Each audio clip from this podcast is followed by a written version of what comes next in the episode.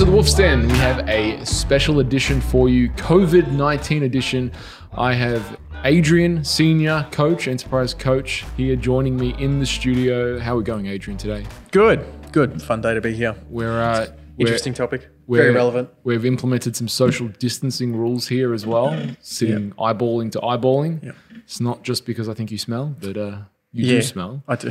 But uh, you know, I can use the, the social distancing. Well, now. it's to help keep that uh, social distancing. If I stink like shit, no one will stand near me, and I won't get COVID. yeah, so, hundred percent. Jokes on you, mate. All right, man. So uh, what's been going on? Yeah, not much. Um, yeah, I, just- I just think uh, you know, interesting topic. The stuff that's really not being shared is um, a survival guide to self isolation. Not many people have been through it before, and I've experienced it a number of times. Oh yeah, because Yeah. you were you were in the army. I mean, we've spoken about this on podcasts before. Yes. You've been in submarines, no? No, no submarines. No submarines Nah, naval ships uh, about oh, it was about ten days, but ten days on a uh, naval ship is about six months in the real world, is it's fucking horrible. Um, I mean, living in the space of like ninety people, it's like five bunks. Yeah, but imagine a sub, people. imagine a submarine just being. Another uh, yeah, they're weirdos. another No, they're not right. Yeah, that's not right. It's not You've good for you. few- Isolation isn't good. What are they called? The ones in submarines. Submariners. You've met a few submariners. In Yeah, time? I met one guy who transferred and I, I worked with him, and he said, "Yeah, they're, they're fucking weirdos. It's a horrible job. Hated it." imagine it would be because Yeah. they're not big, huh? Nah, They're it's just- small. it's a tube at the bottom of the ocean. It's horrible. There's no, there's, There's no, no view, light. no There's light, no, no- view, no view. Yeah, no cable TV, no, No Wi-Fi. nah. Yeah. yeah. I mean that that that's isolation Yeah. taken to another level. That is, uh, entirely. yeah, they're probably the best people to go to. Them and astronauts, they're probably the top, like down below and up above. They're probably the best Yeah. people at it. I mean, if I had to pick one, I'd definitely be the astronaut, Yeah. not the submariner. The submariner fucking in the ocean. Just that just, just- doesn't. There's nothing about like- that that sounds fun. Yeah. At least as an astronaut, you can look outside. You can Just see the imagine just be like a bunch of Reese's too. It's not like, you know, nice people living under there. Just be like a bunch of Reese's crammed in a big can. weird, weird people, huh? Yeah, in, a can. Be like baked beans, but humans inside Yeah, the- exactly the can right. instead of beans. All right, Yeah. so uh, lay it on me, Mister uh, Isolation. What, what makes you an isolation expert? Well, I would say, but probably the the whole the two deployments I've been on make me an isolation expert. Two deployments. Two deployments. Where, so, was uh, deployment one, first one was East Timor. Right. Um, so that was six months, but that was three months. Then I had a two week break where I came back to Australia and then went back for another three. right. Um, so in that those spaces, I mean, we probably lived in a building no bigger than this one for about uh, thirty people. Wow. So and uh, our beds were back to back, and the only separation we had was a like mozzie dome tent, Right. and that was just to keep mosquitoes out. So you were sleeping alone, washing alone, cleaning alone. Well, you know, we're all together, but it's, I mean, we're all isolated in that one. Like, we can't just walk out the front gate. Okay. You know what I mean? It was all in that barracks. So you guys, like, I just had visions of like you guys playing Monopoly and Yeah, hundred percent. It was Yeah. just like you know, it was board games. It was um, being board games. You know, mate, just like you just end up coming up with stupid shit. An environment where there's you know so many uh, mid twenty year old males. Right. It, it- it's going to be like No a pretty- females? uh, no, we had no females at that base, Right. and two at my one in Afghanistan.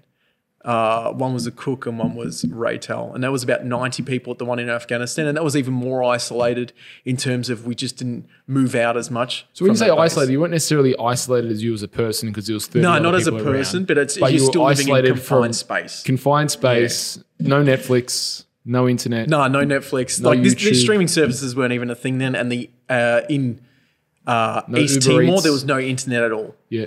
Food food was very limited, no cafes. Yeah, no cafe. The food was what we got given by from the cooks. Right. Um, and uh, food in Afghanistan was awesome actually because they work on a budget. So it was like we got lobster, duck all the time. It was fantastic. It was unreal. Lobster duck? Yeah. Wow. So you have a budget and you just we just asked the chefs what we wanted, and then they would just get it. wow. So they'll literally send boxes of Snickers, boxes. You know, we had lobster would come through when it was fresh enough, and yeah, roast lambs and things like that. But again, it was a structured meal timing. You didn't get to request what you had. How many meals a day would you eat? Uh, it would be three sit down meals. So breakfast we would cook ourselves in Afghanistan. So we we would just help ourselves to the kitchen and cook a few eggs. A few of us would get together and make a. So, So- what what similarities in isolation have you gotten from? Because I mean, I don't know. Uh, my end, I kind of feel like it's kind of different. You're isolated, Yeah. but it's almost different context. Whereas here, you're, you're I'd say same, same, but different. Okay. So you don't have the freedom to go outside in Afghanistan. in Afghanistan or even in East Timor. Right. It's like you know, it's it's a reporting system of going outside. You just don't go walk out the front gate for no reason. Uh, the fact that you are so you don't really see sunlight. Then you do see sunlight. So it's not an enclosed base, it's just pretty much a sectioned off area in the middle of the desert in Afghanistan. Same, ours was like an old rundown bank with just barbed wire around it. That was our base in uh, East So you Timor. could go outside to get sun, but it'd be in this very Yeah, exactly right. And this, it would just be like going in your backyard, Right. essentially. Gotcha. So it's just like the same area for five and a half months in Afghanistan. So there's there's fuck all there. Like there's nothing to do really. There's nothing. There's nothing there. We Nothing had, and do. this is where like you, you start to do, exactly right. There's like, there's just no no freedom, like the same restrictions that we have now. The biggest ones I find that will be similar is people who do live with housemates and partners as well. How much living in close quarters with someone can actually affect you. Okay. So that's probably the one thing that people don't realize how if this goes on for a long time, how that's going to play on people. But again, I'm going to say that it's different living with, say, a significant other or your housemate who you've lived with, say, five months, you get to know, compared to living with, let's say, 30 people who you kind of know. Well, you do, no, you know these people better because you've done this before. You know what I mean? Like in my the guys in my section, like we sleep in the same room. Right. You know what I mean? Would we you- we trained together for years. I knew these guys for years. So you could call left. these guys up now, today, and be like, hey, what's going on? You still Yeah, I do that every now and again as Right. well. Yeah. and it's just like, hey, what's happening? It's like you, you walk into them in the street and it'll be like, hey, what's you know So what I mean? they're still, like- they're still pretty good friends of yours and all this kind of stuff. yeah, always. And it's just like you know, you might not always be in touch, but there's always still that connection. I'd You'll be able to imagine there's some the people who, in, in that group, there's a couple that you never want to see again as well. Yeah, hundred percent. And that's and it's where these things go out of control. And it's like you I'm always reflecting back on that. I'm like, how did that go so wrong? Because it seems like when you look back at it now, it's like little things that mm, like just snowball. Do you have an into example? you. Uh, oh yeah, I've, I have a great example. This was uh, in particular to probably uh, someone that I worked very close with over there, and um, the, you just um, one of the biggest things, and I would say is the you notice when someone starts to become, it might not even be, I would consider selfish acts. So when you don't do things for the greater good of everyone in your environment, when it's a confined space and everyone's living out of the same space, you really start to resent that person and start to see all their flaws. And then they really start to piss you off. So I- I've seen it explode in uh, horrible ways. So for an example, I know. So, so for example, maybe um, there's four kilos of chicken, and I want to eat six meals a day. So I have three of those kilos in one day. Let's just say, for instance. Yeah, exactly right. And right. then everyone's like, "Man, you just ate three kilos. We only got a kilo. left. That's a Exactly act." right. Now, Yeah. that's yeah, okay. It'd be as simple as even not like, you know, cleaning up after yourself. So he doesn't take out the rubbish enough. Right. kind of thing. It's like, well, why am I always taking out the fucking rubbish? This guy's never taking out the fucking rubbish. You know what I mean? It's just like, and it's just like something you just don't think of normally when you're living just constantly in each other's space. That it's like, that's really starting to piss me off now. Yes. And it's just like, and it just kind of like snowballs into your complete resentment for someone. So back to your example. Uh, probably the biggest example. So this one didn't happen to me. This happened to a guy I know at another base while we're in Afghanistan. When he came back to Australia, he heard a noise on his car and took it to the mechanics and he found a clamp on his brakes.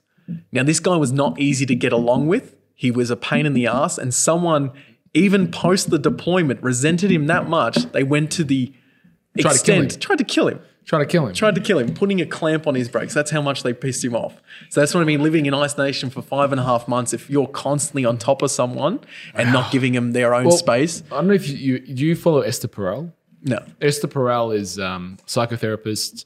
She specializes in relationships. She has a TED talk called um, "State of Affairs" or Re- "Rethinking Infidelity." She's written two books. Basically, talks about couples, infidelity, all this kind of stuff. And she was saying that uh, crisis of any sort and isolation in these instances is a uh, accelerator. So people who you, what you're going to see is more divorces, Yeah. more people getting engaged, 100%. more people getting married, and more people having kids. Yeah. Because there's this whole thing of why wait? We're in isolation. Why Yeah. why wait? What are we waiting for? Let's do it. Let's do it. And I've seen all those things in both deployments.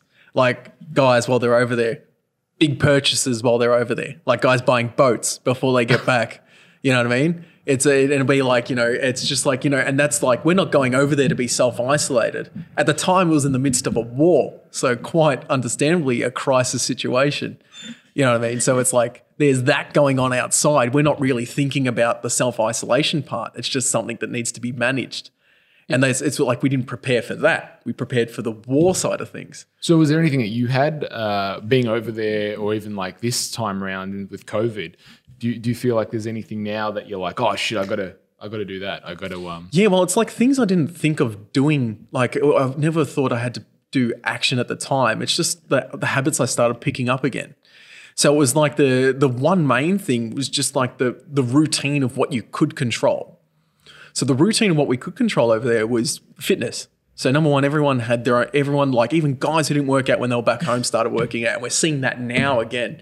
It's like now the parks are actually busy. People Yeah, are running all are- over the place. parks like nightclubs. Yeah, every, yeah, exactly right. Everyone's picking up their fitness activity because it's such a good stress release. It's such a good distraction, and it's even a better way to break up your day. And the difference between there and here, what I found is because people are working from home more, particularly clients, giving them the structure to actually end their day. So whereas most of the time I've been, um, I train in the morning or mid morning mostly, but now I'm training at the end of the day, and I'm suggesting clients do they get up, do either their walk or run, some sort of cardio in the morning just to get things going. Then they get into their daily routine of work, and then they have a point of the day where they do their workout. So that signifies the end of the day.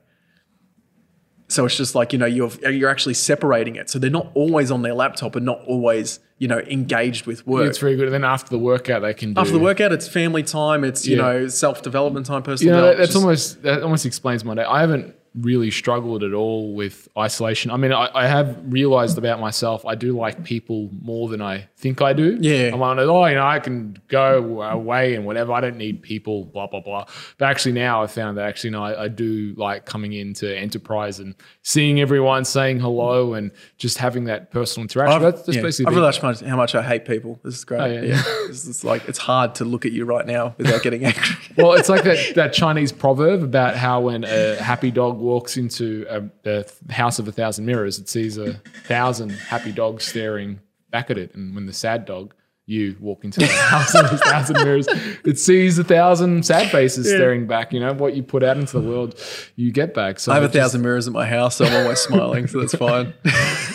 you're like, that guy's really good looking. Oh. oh, oh, hello. Yeah, hello. um, no, but on, on a serious note, uh, I've noticed that I actually do in, uh, value quite a, a lot. Uh, but you know what I've been doing, and it's funny. Uh, people, I think, in times of crisis, in times of isolation, they revert back to their comforts, and I think I've very much reverted back to my creativity of let me take on a big problem. So I've actually started writing a book. I'm 24,000 words deep and uh, doing some interesting stuff there. But I start my day, I, I write and write until the point where I just can't focus anymore on what I'm writing and my writing starts to turn to garbage. Then I get up and go train. It's about 15 minutes. Nice, nice. Yeah, no, but I think that's a good way to do it. Is being task orientated, not time orientated as well. Yeah. So it's like you know you've got you can you know you're not fixed having to travel through traffic. And it's like, all right, I'm in the mindset to be able to do this right now. Say, write programs for clients. I'm in the mindset to do these calls right now, do those calls. You know what I mean? And it's able to be task orientated instead of just like hour orientated. So ISO King, what else you got? I say king. What's next? Um, yeah, the meal structure as well. That's a big one. So people at home now, it's like, oh, I can eat whenever I want, and then they don't eat, or they're eating too frequently. It's actually still it's the best time to get on top of having a structured meal plan. So what would your what are your recommendations for that? Whatever works for you. It's like when you wake up, then But you- whatever works for you is the opposite of having a structured plan. Oh, but I mean, it's just like you know, in terms of timings. Okay. I'd say have the times. If you want to have five meals a day, you want to have four meals a day. If because you're not moving as much, you want to do three meals a day. So basically, the way you just do it is, yeah, I'm going to wake up at seven o'clock. I'm going to eat at, breakfast at eight o'clock. I'm going to have my uh, mid morning meal at 11. Yeah, 11:30. exactly right. It's like I, I know the way I do it is I'll, I'll set my first meal timing and then base it off hours after that. Yes. And usually I, I let it flow into having the the family meal timing at around five, and then I usually have something after that before. That's uh, a really early dinner. What's that? Five o'clock. If Yeah, well, I start cooking old- at five. the old the little one is there. out of. Yeah, exactly right. Yeah, yeah, oh, the little one we get him like heavy. It's pretty much five o'clock is Nate's routine, and then that's like a next hour and a half pasta until he's. you make the pasta sulu. yeah. Yeah, I did make tomato sauce the other day. I fucking knew it. It's awesome. Some tomatoes from my dad's garden. Yeah, there you go. there you go. Um, so we've got we've got routine. You got what times you wake up. You got your meal time. What else we got? Yeah. So the routine one's covered. The other one is uh, being kinetic in this time. So this is the one that interests you. You like this one. I know you're gonna love this one. Ever played with some kinetic sand? So, but yeah, I actually, I haven't. have someone. It's fantastic. Um, no, as all hell. So kinetic is uh, the concept of it is uh, basing off the, the law of physics is where it's like something's traveling with enough momentum. So initially you want to be kinetic. You want to be traveling with enough momentum that little things don't bother you. But it also means that with something that an outside force that is really powerful and crosses your path, like the COVID crisis, we can't resist that. So if you're trying to resist what's happening right now, mm. it's going to fuck you over in the end.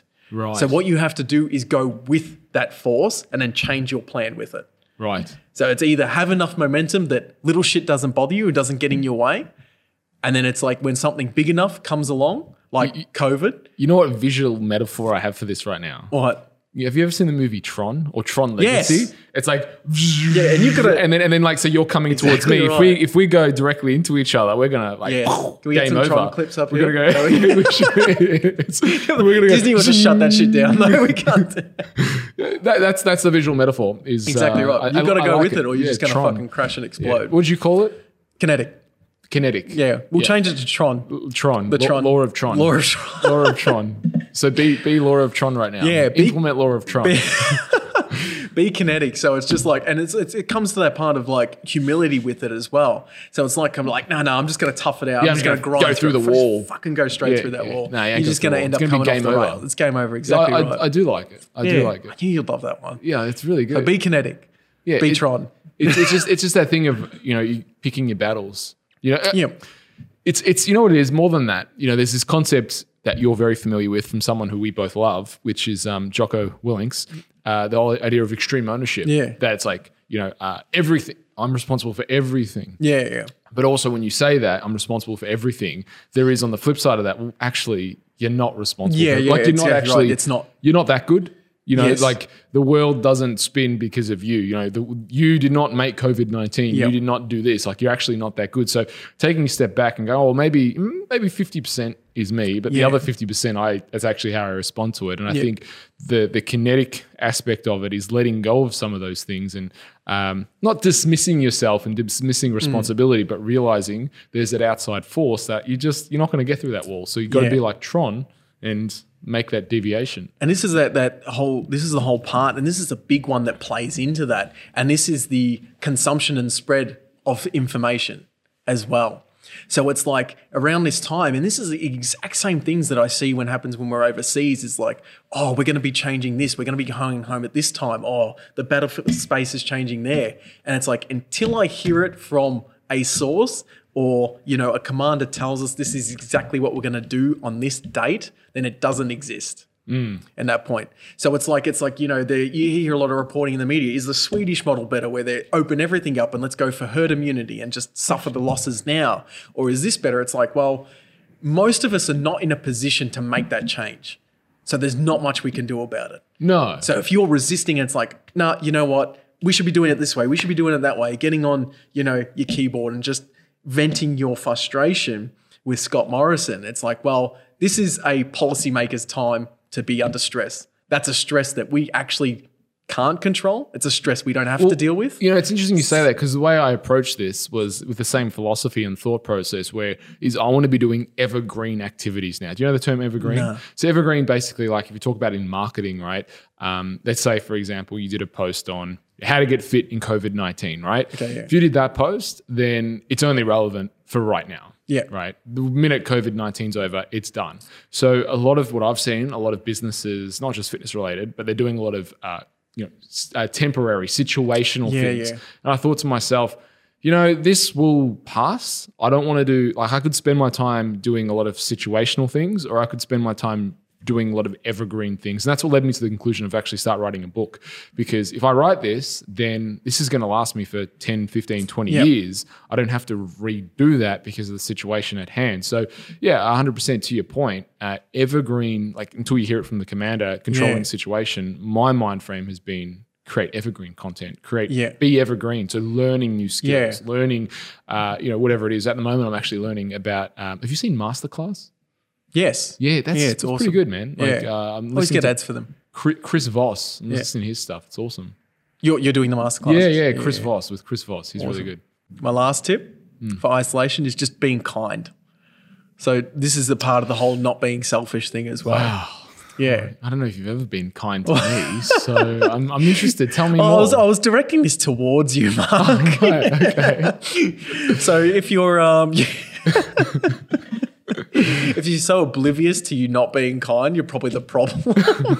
Just don't worry if you have a clamp on your brakes soon anytime soon. Alrighty. Well, um, Uh, being kind, try and be kind, particularly, particularly to those who you live with. yeah. Um, do something kind for them every day. what What are some kind things that you've been doing? I don't know, like you know, just helping out. Struggling to come up with ideas there. Yeah, I know. It's just I've got to really self-reflect. You here. saw it on a coaster. You thought, Yeah, I be saw it on a kind. coaster, oh, yeah, be kind. That's good advice. I'm going to put it in Everyone my to be nice. Oh, You be nice. Don't be an asshole. Yeah. Just don't be an asshole. Don't be an asshole. Yeah. Make someone dinner. Yeah, make someone dinner. Yeah, cook for someone. Ask them how you can help out. Do the washing. Don't be prompted to do something. You know, Yeah, clean up after yourself. 100%. Um, particularly if you're living in that self awareness. Just self awareness. Really, Yeah. other aware. Self aware. yeah, exactly right. Everyone's kind of thinking this. Oh, self isolation time. I get to work on myself a lot Yeah, me, more. me, me, me, me. me. me. No. Don't you got to think about the people, particularly if you live in a close proximity with them. So it's like it's not. It's about your little community at that time and how like you you can improve that space around when, you. when you look back on the time you spent at the base, were there some kind people there? Yeah, and some assholes too. And again, sometimes you're going to be an asshole. Sometimes what's you're going to be the kindest thing at the base someone did for you? Um, geez, I don't really thought. I don't know. I just think some of the the stuff we did together as well. Like one time we went out on a patrol and we just made like damper bread together over a fire. Oh, Like that was just cool. Like it was just a fun memory. Yeah. We were just sitting around. But no around one made it for shit. you.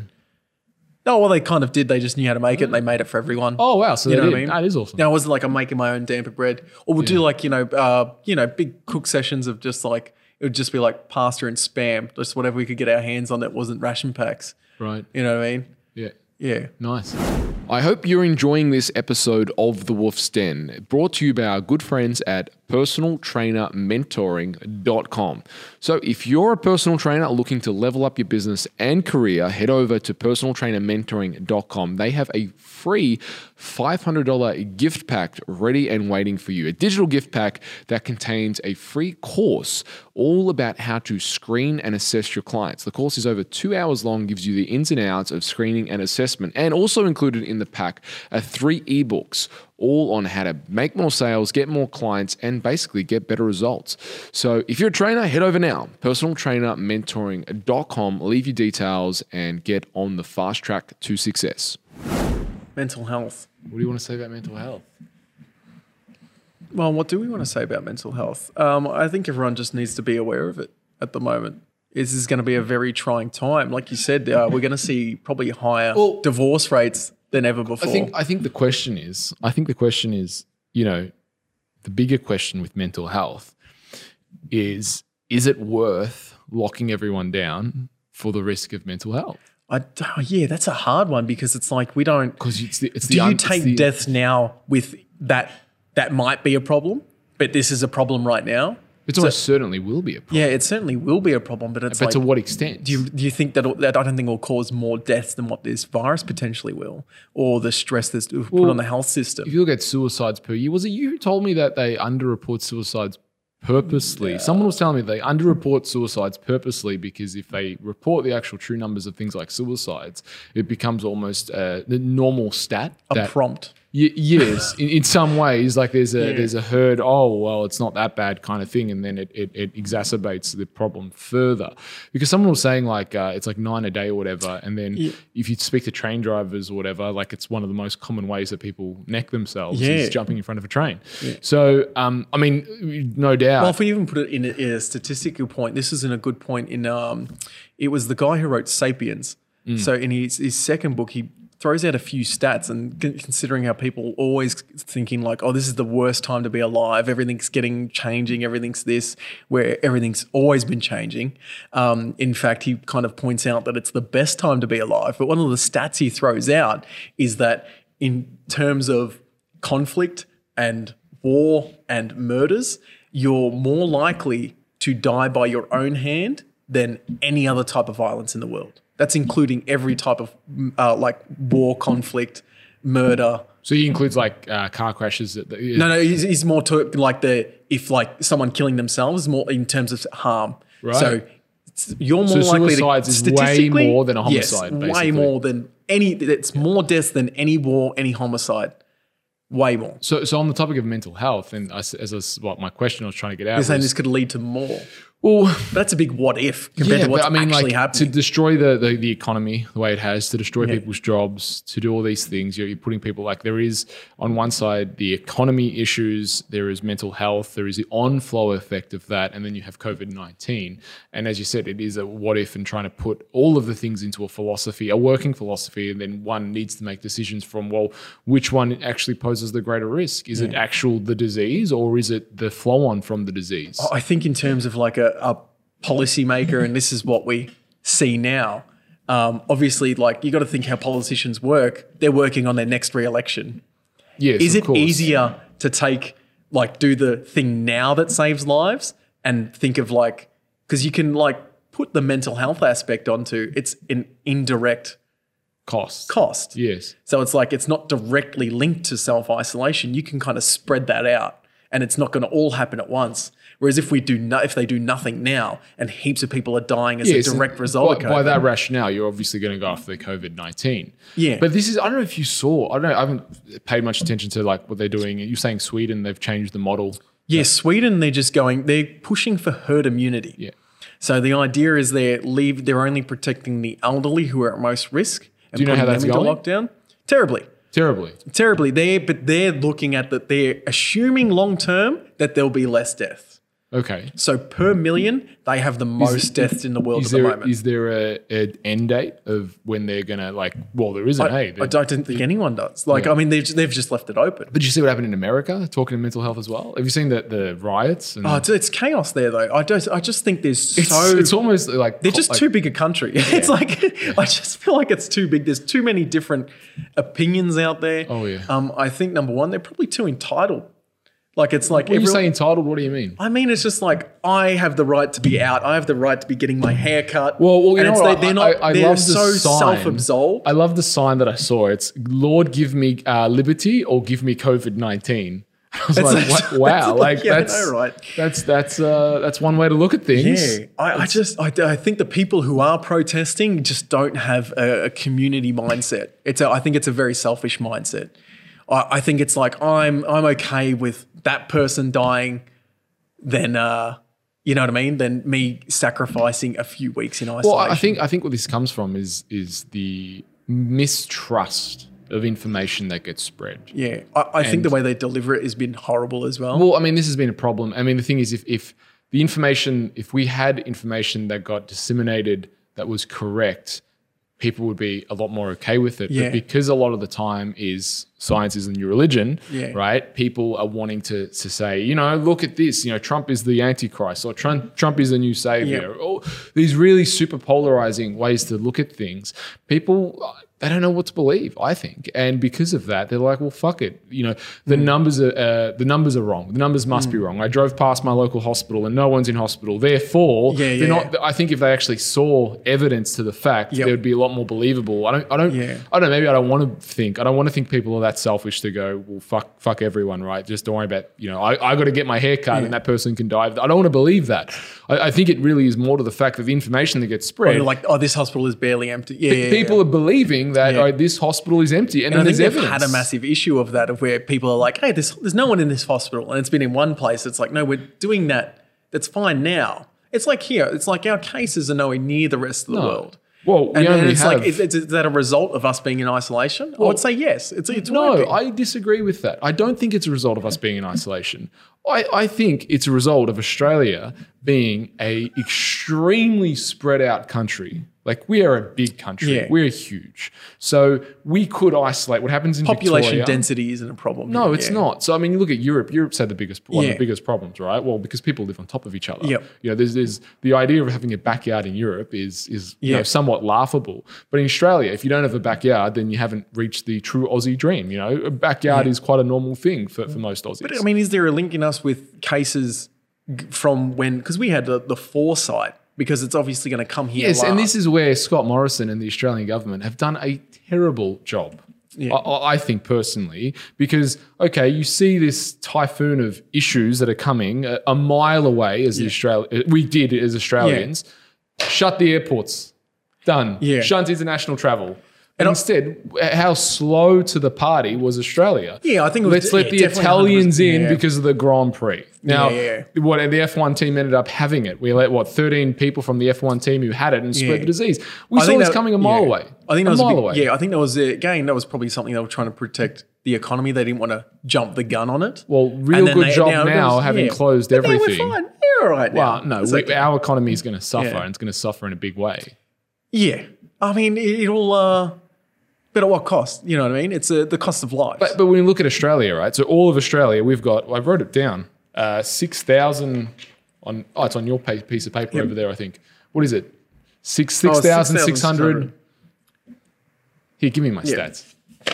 Yeah, I'll give you yours. So my, my stats that I got today, as we've done the podcast, we've got what six thousand six hundred and eighty-seven cases of COVID nineteen in all of Australia, right? And then there's uh, five thousand two hundred and seventy-three cases that have fully recovered, which means there is only one thousand four hundred and fourteen cases that are still out there active. Now, if we lock down for another two weeks, then potentially all those cases are going to be. yeah, and that's what we're looking at. We're doing it as a periodized time where it's like you know we'll assess it in the next three weeks. but see with that said. I suppose my question is, you know, the idea behind this was not to stop the virus. The idea behind it was to flatten the curve. Yeah. So the curve is is flattened. Yeah. So the idea that let's keep the kids at home, let's close all schools, Well, that's, that's in the another low- thing. They're slowly going to start reintroducing kids to school now. So my wife being a school teacher, they initially got told, and this is like, I just don't think anyone knows what's going on.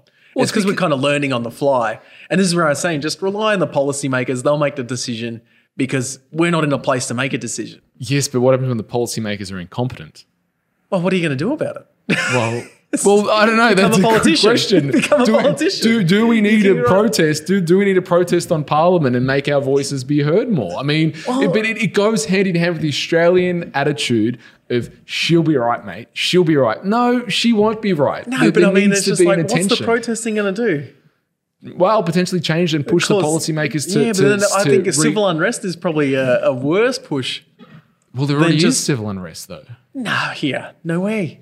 No one's protesting here. Well, you know what Everyone's they did do? on. Do you know what they did do? Which I think it would have been a very different outcome if they didn't do this. Hmm. Construction hasn't shut down. Yeah, it's So a good time to do construction. Think though. about all the men Yeah. in construction. Some of them having, you know, some pretty rough backgrounds. Now, if you put all those men on their asses and said, you know, you guys aren't going to earn it. In fact, you guys don't have a job anymore. You're in unemployment.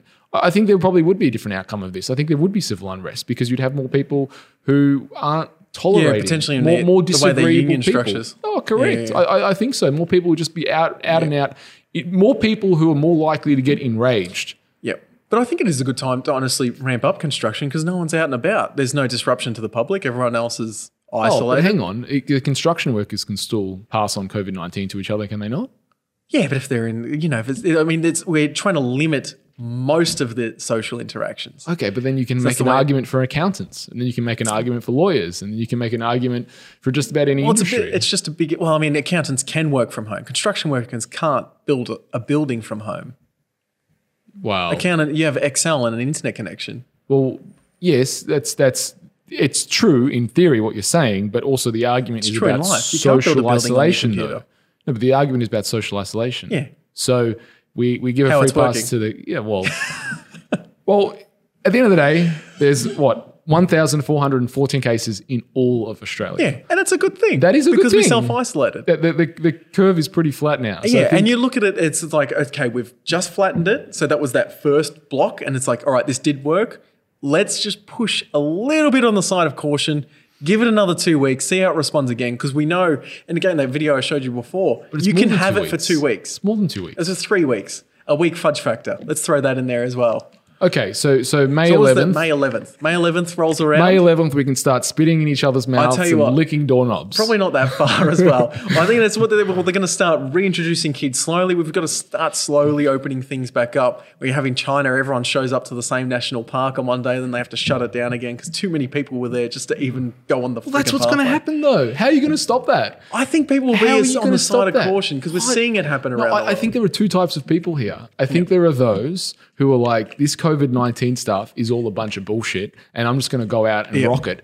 And then on the other side, you have the people who are like, oh, COVID 19, I'm never leaving the Yeah, house again. There'll be enough people to kind of slowly ease them back in because eventually those people will come around to yeah, it. Yeah, but the all or none people, if you're in the 50% of the group who are just like, whatever, then Fifty percent of the people not doing they're, they're, they're going out. They're going to Yeah. go get something and, and spread it. Yeah, but I mean, if we've now flattened the curve, that shouldn't be an issue, though. Wow. Now we're kind of like, we'll see how it goes. I mean, I just don't think no one like this is again. This has only been like research only started coming out on this in January, so there's been like I think over something like a few hundred pub- papers now published in it, and, so it's like we're, this is very new. Like you think of everything else we deal with, usually research takes years and years. years now and we're years doing and years. turnover. Yes. And this is what concerns me about the V word. And no, not vagina. or, or know, you're usually afraid of Vaccines. vaccine. Yeah, yeah. Oh, jeez, we're gonna get this fucking topic. Now. Oh, I feel like we need to. It needs to Oh. be said. It needs to be said. What's to be wrong with them? Jab Well, up, it's fine. Jab up. eh? no, I, I, I feel like you just said, right? You said something very pertinent. Uh, it, it's new, Yeah. right? And the research that needs to be done. So the idea of you know, let's get this vaccine out and you know, put some restriction, social restriction, like they've done in schools, where kids aren't allowed to, you know, essentially be in school unless they get their vaccination schedule up to date or whatever it is. You know, what if they pass a bill? All right, you can't fly unless you've had the corona vaccine. Okay, so now you're going into like some sort of nanny state. Well, we already are in a nanny state. Yeah, I wouldn't say that. Oh, now at the moment, it's just like we'll see. Well, uh, corp- from a corporate side, corporate Australia point of view, we are in a nanny state. We've Right. got unions, we've got HR, we've got oh, you want to fight? Oh no, we've got minimum wage. Like we are in a nanny state Yeah, as far yeah. as I'm concerned from a corporation point of view. And that's why this problem started, in my opinion, in the first place, because what did we do to, to combat the nanny state? I tell you what big companies did to combat the nanny state. They went to China, where there is no nanny, and they pay guys two cents an hour or two cents a day. And oh, you're tired. Oh, you died at your desk. No big deal. Let's just get another fucker in here to do your job. That's the opposite of what you get. You get somewhere in the world where there is absolutely no regulations and they treat people like filth. Yeah. So I'm not saying, you know, that's the answer because it's certainly not. Yeah. But over regulation. That's the model we run at Enterprise. And don't you forget it, Adrian. Don't fucking Just forget burn it. it to the ground. I'm gonna burn you to the bone. Next. Oh, I hate you so much. um, it's fun how we can we can joke about this. And, Yeah, um, joke. So uh, that's you know one of my ideas actually was to get like microchipping inside your hand and have like a keyboard. Oh, yeah, it doesn't just surprise shock me. you and just. but anyway, I digress. My point being, thanks for derailing that one for me. No, but the nanny state, the nanny state is a, is a very real thing. I mean, it is, isn't it? I mean, I just don't. I, yeah. Who wants that much control? Like, I mean, they, they, again, Well, that's my point. We don't want that much control. There was, we don't want our government saying, you know, you have to get a vaccine to fly. oh, no, I don't think it'll go to that point. I don't think it'll go Really? that far. No, I don't think it, like, yeah. Well, okay, people said get the idea of getting rid of cash hmm. wasn't going to happen, right? So Australia, if you spend over ten thousand dollars in cash on something, your name gets flagged Right. on a database. Now, ten thousand dollars is very easy to make five thousand dollars, and then from five thousand dollars, it's very easy to make two and a half thousand Okay. dollars. But wait, we uh, we we, and I've heard people in finance. I've got a friend who's spoken to me about this. About I forget the exact term around negative interest rates or negative uh, interest gearing. So basically, instead of the the economy, and, and what he's saying is almost panning out exactly, is the idea of getting rid of cash while uh, the, the economy is in such a bad way that instead of the government bailing out the banks, we, the consumers, are going to bail out the banks. And you might ask, well, how are we going to do that? Well, all the money, let's say you've, you have savings, right? Let's just say you have, use round numbers, $10,000 in savings, okay? Instead of you earning at the moment, you earn interest on that savings. So you might earn 2.5%. You know, years ago, it was like 5%, 4%, whatever it is, right? Instead of it being 2.5%, you'll be charged 2.5% to have your money in the bank. Gotcha. Which then what that does is it encourages spending. So no one holds on to money anymore. Let me buy that. Let me buy this. So that's what's going to reinvigorate the, the, the, the economy. Now to do that as well, well, very conveniently in, in many ways for, for the for the banks of the world and the governments, So you think that was the idea of them trying to get rid of cash? people are scared to use cash now. Yeah, okay. Uh, what the Australian, the Royal Australian Mint has gone on the record to say. I'm feeling like a tinfoil hat No, situation. hang on, hang on. Let me finish my point, right? Before we put tinfoil hats on. Jesus The Royal Australian Mint has Yeah. also put gone on the record and said there is no evidence whatsoever that we should stop using cash. Hmm. Right? They're of the opinion that we can still use cash and cash is not Sorry, spreading can I jump in for a second? Yeah. Are you offended by the idea of not using cash because you're a wog? You got me. You, got- hey, you should be too. You should be outraged right now. Your last am- name's I'm- I'm tapping in every single. I'm tapping on my watch. I'm tapping on my phone. I don't even use cash anymore. Someone tried to hand me cash. and I didn't even know what it was. Really, man, you were one of those new school wogs. I mean, Hey, but look, the idea of, of cash. Well, the reason I'm not, I'm not either for or against it. I'm just Yeah. simply saying, like, this is the way it is. Yeah. Right. This is this is where we are going. So when I say that, uh, you know, ca- the idea of a cashless society ten years ago, five years ago, was something that you would say, no, that that can't happen. But today, I can definitely see it happening. We, we, I mean, you can absolutely. People aren't accepting cash Yeah. in the stores, right? I went to go pay with cash the other day, and they're like, "Oh, sorry, we don't accept that here." I'm like, "Fucking serious? It's cash, man." Um, we got to either pay and all this kind of shit. So, I mean, we're not we're not too far from that. Okay, let's say in ten years, you can see it happening. It's a reasonable idea, and you think they'll start charging us to hold money in the bank? possibly if the economy gets bad enough. That that that is one solution, and this is where That's a big like what if, and I just think it's not like it's not even necessary to worry about. here's the thing. I don't want to put on the tinfoil hat. I'm certainly not It a is so on. You're like I'm so shiny. It's Not on. a conspiracy theorist, but I think with COVID nineteen, what has happened is maybe you know I, I think there's one school of thought which I kind of subscribe myself Vaccines to. have microchips. It- no, that's not it. that this was a fuck up. In, in, you know, Wuhan, the, the virus was man made and it got released by mistake. Okay. and now we pay. I want to touch on right? this one as okay, well. Okay, cool. Go for it. okay, it doesn't matter. Okay, whether let's say whether it was matter. someone ate a bat who ate a fucking armadillo who ate something. We, it, the matter is, it's Let's here. say it was a fuck it's up. here. Let's it doesn't a matter. It could be a fuck up. Yeah, and every and my point being with this point that I'm making about cash and vaccines and everything else is everyone everyone is going to use it to their agenda and their advantage. So it's not a one world government trying to control people. I don't think.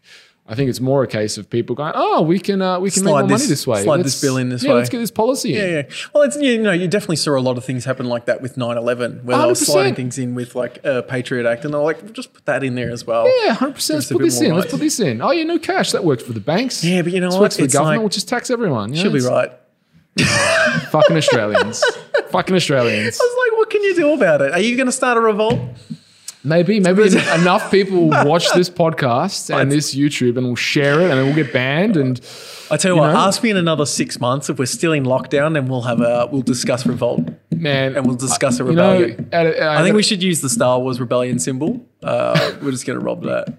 We'll start a rebel alliance. Yeah, yeah, Um, that sounds pretty cool. yeah. yeah. I'd, I'd actually appreciate if you'd be on my team on that one. Uh, probably not. I think it would be like separate warlord type fractions here that will kind of maybe cooperate every now and again, a common enemy, but I'd really hate you deep down still. So that's how I imagine that playing out. All right, well, uh, shoot down my plans. It's good to know the, the, the rules of engagement before we begin. Yeah, Yeah. there are none. It's guerrilla warfare. All right. Well, uh, So, remember not to pay you this week too. yeah, that's cool. yeah, done. that's cool. Done. All right. Moving right along. Remember to get that tighten that clamp on your brakes. yeah.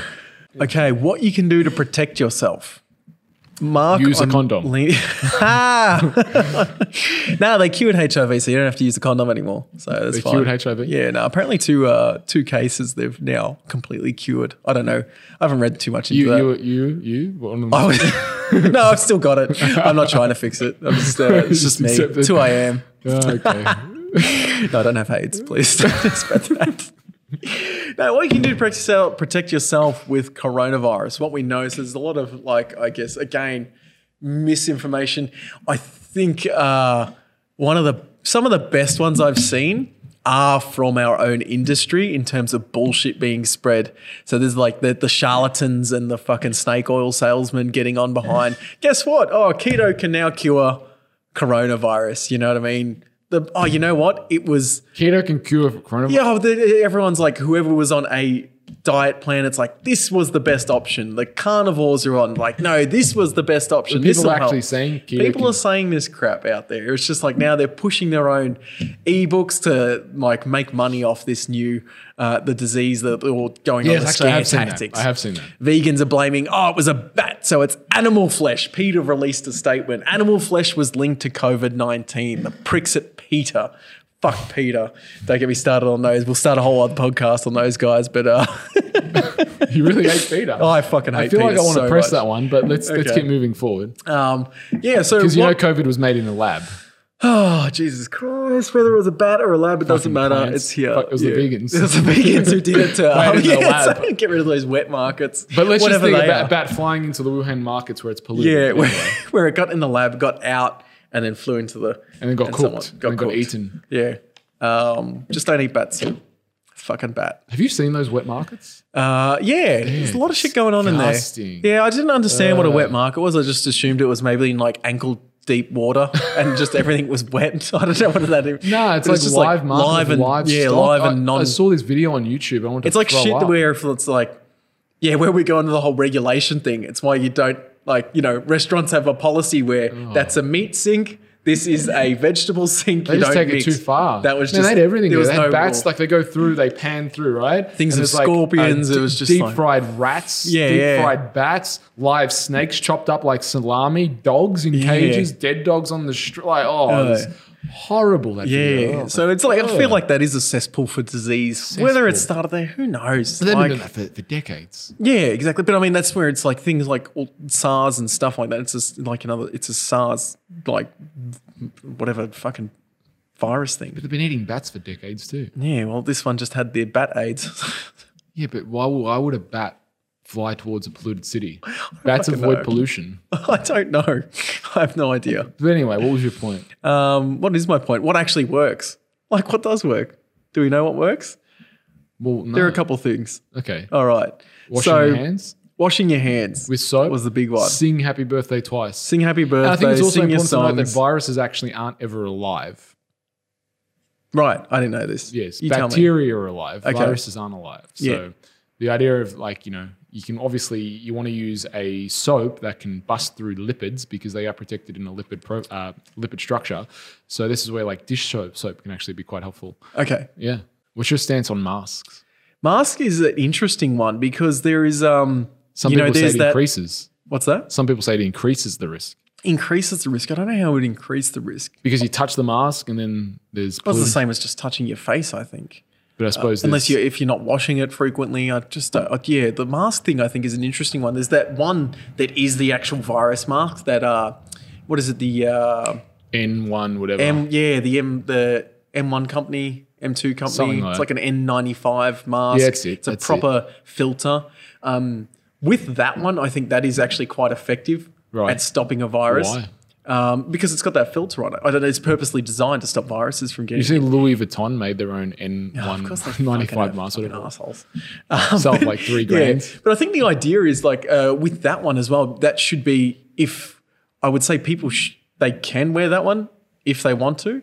But if there's not enough in stock, I would say save it for the public health service because that's the one that's most effective. If there's not enough getting around, it's like, do you really need it? Are you out that much that you need to be, you know, having a fucking proper gas mask? Wasn't that the point? Again, I'm going to come back to the thing. All these preventative measures and lockdown, wasn't that the point of getting more masks?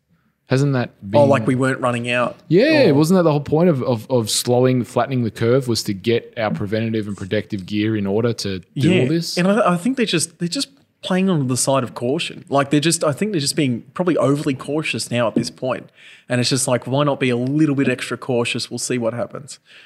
And I, I honestly think after that May date comes up, I think we'll start to see things go back to normal. So even my wife's school, they're Victoria's a bit on the er side.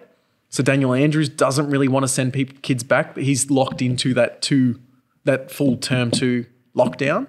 Whereas New South Wales, they're going to start reintroducing kids back to school, maybe a year level at a time, with precautions. So maybe keeping distancing. so, what are you saying about your, your wife's school? They, they're going to go back? Or? They don't know yet. Right. That's the thing. It's like uh, it's because Victoria is playing it a bit on the side of, uh, we don't really want to do that. So there is a rumor out there that they're going to start because even they've been like having to adapt weekly.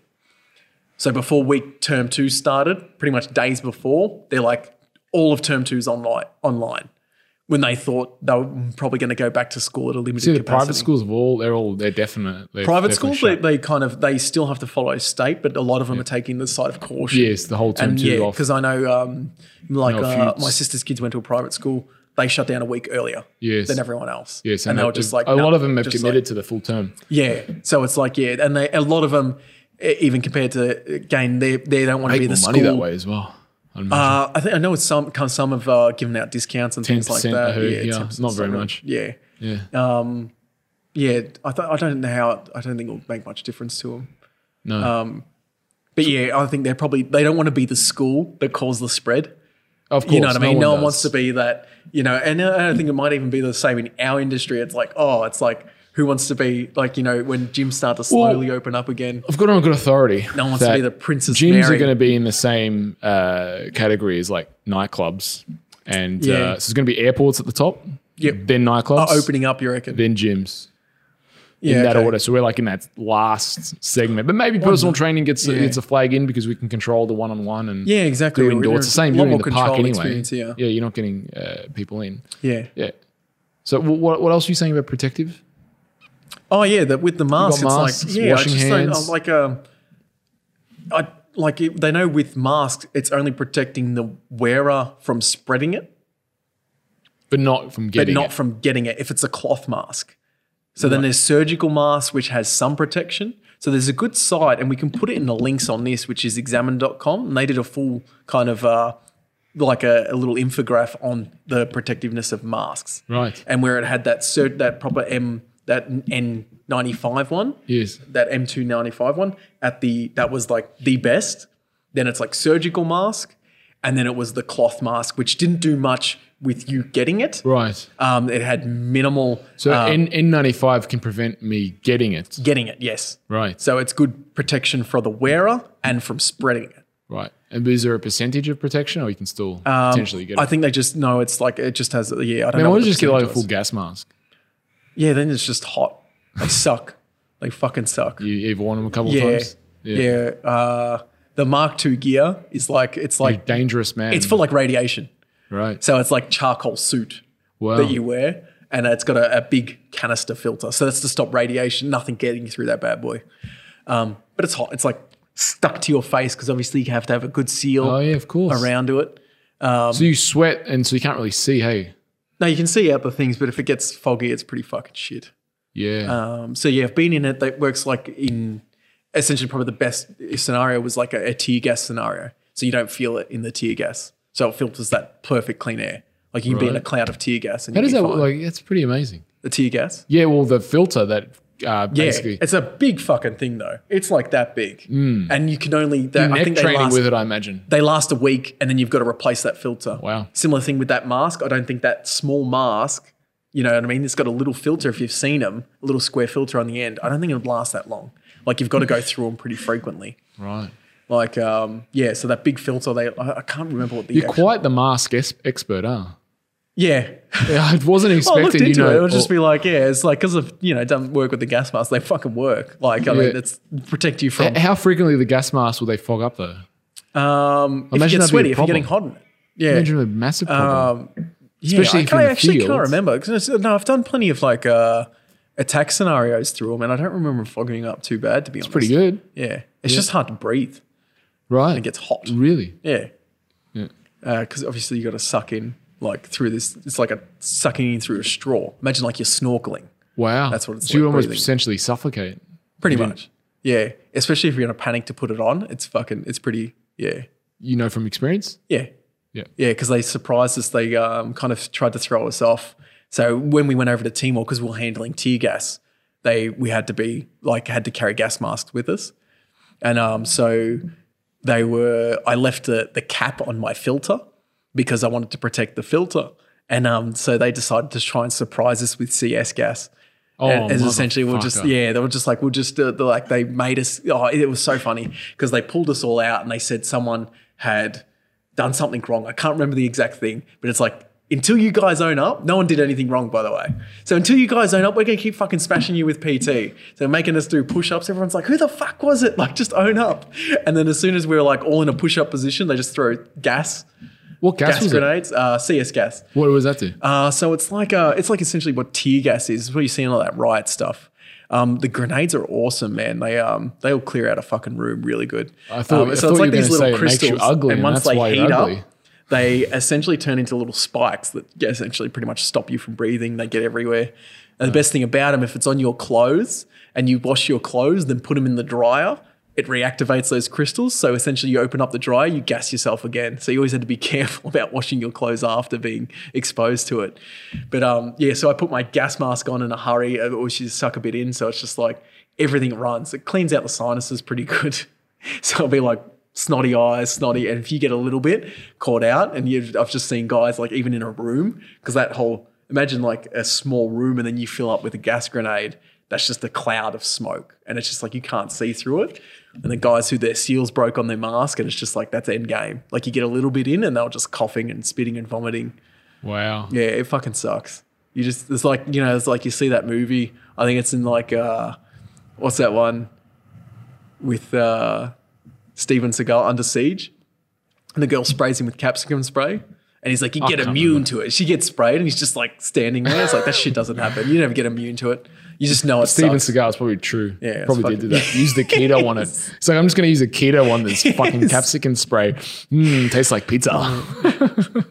that guy is- eating it Have you heard about that guy like in real life? Yeah, he's man, he's amazing. yeah, He's like a cop. He started a dojo in Japan. yeah, he's, he's full on, huh? Yeah. He's like six four or something. He's a Yeah. Big, big guy, right? and there's like these videos on YouTube of the uh, like aikido. But now he can't get away with it now. It's cultural appropriation now for him.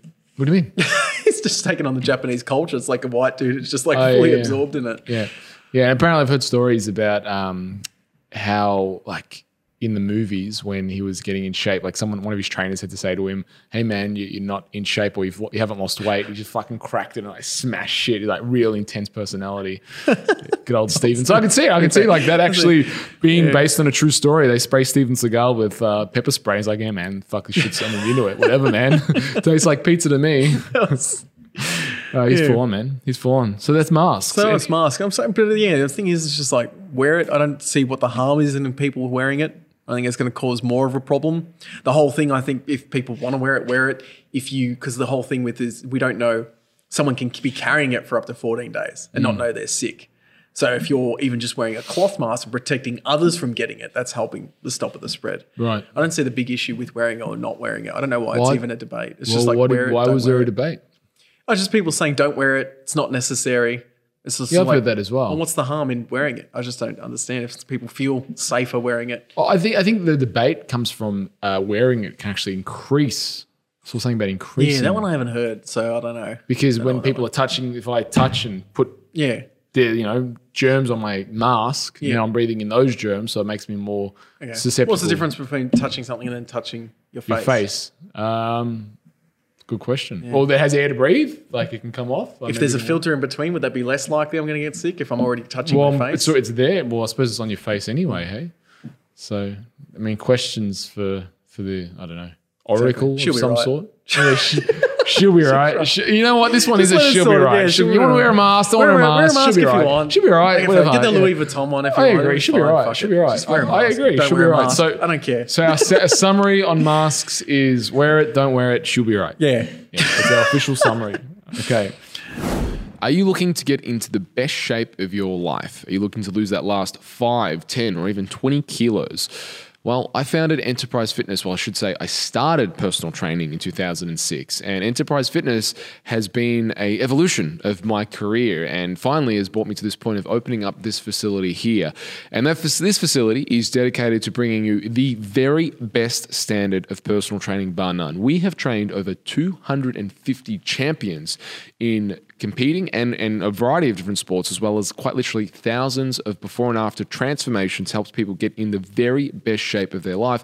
And heck, we've even educated a stack of trainers throughout the world. This has become a travel to destination. So, folks, if you are in the Melbourne area, hit us up. It's melbournepersonaltrainers.com. This is the place to train. You can email us at info at enterprisefitness.com or the website is melbournepersonaltrainers.com. And make sure you check us out on Instagram as well. Reach out to us. We're here to help. And again, this is the place you want to be if you're serious about your fitness and physique goals. Um, supplements. What about them? Supplements. People relying on supplements when they've had a shitty lifestyle leading up to the virus are probably screwed. So it's Well, definitely. yeah, it's just like um, you know, It's like anything else. Supplements aren't gonna solve people's issues. Yeah, and the same thing is like people either finding it's like, oh, we need vitamin D. All right, I'm going to high dose vitamin D. It's just like, no, just keep it as a regular supplement, like we normally do with people here, especially going into the colder months. You know, it's uh, and being isolated, not getting out as much, or for some people, they might be getting out more. To be honest, not being stuck in their office and walking more. But keeping that, like, you know, I keep like the standard is 2000 IUs a day. Like, I do keep that as a continuous supplement. Well, I mean, vitamin D is one of those things that, what was it, in 2012, the standards, if you get your bloods done in Australia, yeah, exactly. Australia, Dog shit it's standards. international units, in, in well, 2012, when I was getting like labs done and stuff, um, the standard would be anywhere from 80, 80, 80 IUs to 120, 125. Yeah. Some labs would even go up to as much as 150. That's like an optimal standard as well. No, that were the, they were the they were the standards that you would get from your if you went in in like 2009, 2010 to or even Oh, 2012, Yeah, yeah, if you went to a doctor and you got your vitamin D ran, the range that the lab would come back with was 80 to 120, 125 depending on the lab, right? So now if you get go into the doctor and get your labs done on vitamin D, it says above 50. Right? so Yeah, as long as you're like- above 50, you don't get flagged. Yeah. Whereas back then well, they adjusted it to a sick population. Like, Correct. yeah. That's exactly what's happened. It's adjusted to a sick population, and um, the mean and the score has been down. So Yep. really, like if you're looking, and I was speaking to Kaayla Daniels uh, Thursday, and also Bob Guell, my mentor Yeah. um, in functional medicine, uh, said the same thing: is that your vitamin D actually can be quite high, so long as your vitamin A is in ratio. Okay, So yeah. if you look at vitamin A and vitamin D, they're synergistic nutrients, kind of like a tricep bicep, right, in terms of the action of the humerus. that I get. Yeah, I thought you might, right? so I like to think of it like this: vitamin D, think of D as down and A as accelerate, right? So what vitamin one of vitamin D's function is to uh, modulate the immune system, or not to depress it, but to bring it down. So if you have um, a reaction, if you see a disease or you see a pathogen, vitamin D's function is to regulate that and calm it back down so it's not overregulated. Whereas vitamin A is to upregulate the immune system, right? To accelerate uh, antibodies. So in and and and the dispersing of T cells and, and B cells. So if you look at, for example, if someone has an autoimmune disease and they have a flare up and they take vitamin A, what will happen is they'll have more of a flare up. So if you've let's say got an autoimmune disease and you're you're going through a bout, you don't want to take vitamin A at that time Okay. because you're going to get it's going to be more accelerated. The immune system that's already overreacting to what's happening Gotcha, yeah, is going yeah. to be accelerated. and It's going to be worse. With that said, you want to take vitamin D because vitamin D is what's going to help um, Mm. calm and modulate the immune system down. So vitamin D for autoimmune is very good. So one of the things is what a virus does, and obviously coronavirus, or it's a virus, Mm. uh, it gets in to your DNA, but it also affects the way the spleen releases T cells and or the thymus releases T cells. It affects the way the spleen releases B cells, which is your first line of order in terms of uh, fighting a virus. So basically, a virus comes in and stops the production of B cells as a mechanism for the virus to duplicate or replicate, rather, because obviously it's more than duplicating, it's replicating inside of the system. So at the time of getting a cold or flu or virus, you actually want to take a really high dose of vitamin A because that signal of vitamin, da- um, the signal that the virus gives to stop producing uh, B cells, vitamin A gives that signal to the spleen to then produce more B cells. How high is a high dose? So it's when we're talking like high dose, it's like for a short, like a short period, Short of, time, period of time, and I yeah. don't want to say how much on air, Okay, yeah, fair enough. but it's a lot. Yeah, but this is where I'm saying where someone says like it's like they're leaning into it's like take vitamin D, and then someone goes out, it's like I'm going to take all the vitamin D. You know what I mean? It's just like well, well it, it is it is somewhat depending upon your nutritional status. Yes. So one of the sensible practices would would be well, number one, start with sunlight if you can, and obviously if you, there is no sunlight or it's a Yeah. cold day, you want to look at your your. I mean, vitamin A, vitamin D, vitamin E, vitamin K. What are these essentially? They're they're fat soluble vitamins. So where are you going to find them? In saturated fats. Yeah. So what what great source? Butter. Yeah. Uh, ghee, lard, coconut oil, bone broth. Um, you're going to have, well, not coconut oil so much, rather, but um, certainly uh, your butter, Yeah. animal fats, and any animal fat, right? Uh, bone broth, particularly, as well, because it can be high in collagen as well. So, those things are going to boost up. Uh, another natural way to get vitamin A, a lot of vitamin A and D, is liver. So getting like cow's liver, chicken liver, they're fantastic sources where you're going to be boosting up vitamin A, vitamin D synergistically, and not have to worry about so much ratio. So potentially, you know, if people are worried and want a nutritional, you know, don't want to take supplements as a boost. You know, liver is probably the, the yeah. food, um, and it, also you can look at uh, cod liver oil. Yeah. Not fermented cod liver oil like the Weston A Price Institute recommends. Cod liver oil. You can't ferment cod, cod liver because Okay. you ferment, fermentation's done with the carbohydrate. There's no so there's a, there's an idea Right. of Sorry, I didn't know. I didn't realize there was a. Yeah, so not never fermented, um, just straight out. It's just not a thing. Is it just them? Well, Why- there- there is a company, and this is in one of the podcasts that I did. It's coming out. Well, it'll be out by the time this one's out. Yeah. Um, a podcast I did with Kaayla Daniels. She wrote the book, The Whole Soy Story. She was in the Weston A Price Institute for some time, and Weston A Price got behind, well, not him as a person, but the institute, the organization, with Sally Fallon. They got behind a product called um, fermented cod liver oil. I never saw it. I wasn't really paying attention to that. And you know, you look, you think of fermented. Well, fermentation's done with the carbohydrate, Yeah. some of the sugar. Yeah. So how do you ferment something that doesn't have any sugar? You can't. It's a bit Yeah. odd. So anyway, she, um, Kaayla got all uh, got it. We speak about it on the podcast, but she basically got it um, tested and found it was a rancid oil, the fermented cod liver oil. Right. So, yeah, cod liver oil, good. So I was just trying to get rid of old, product or Fermented, some shit. yeah, fermented cod liver oil, no Yeah. good. But again, if you want to do more of a natural side of things, and I still like the Weston A Price Foundation, I think they do good work. But yeah, don't do fermented cod liver oil. Okay. So that, that's your vitamin A, vitamin D, liver, um, but vitamin A particularly is is important. Vitamin D, you want to look at labs. Mm-hmm. So you know, I aim around 125, 150. I international units. Mm-hmm. Don't use American units. So sorry for the folks who are watching this in in you know Europe or America or don't use international units. That's what I look for in terms of blood markers. Yep.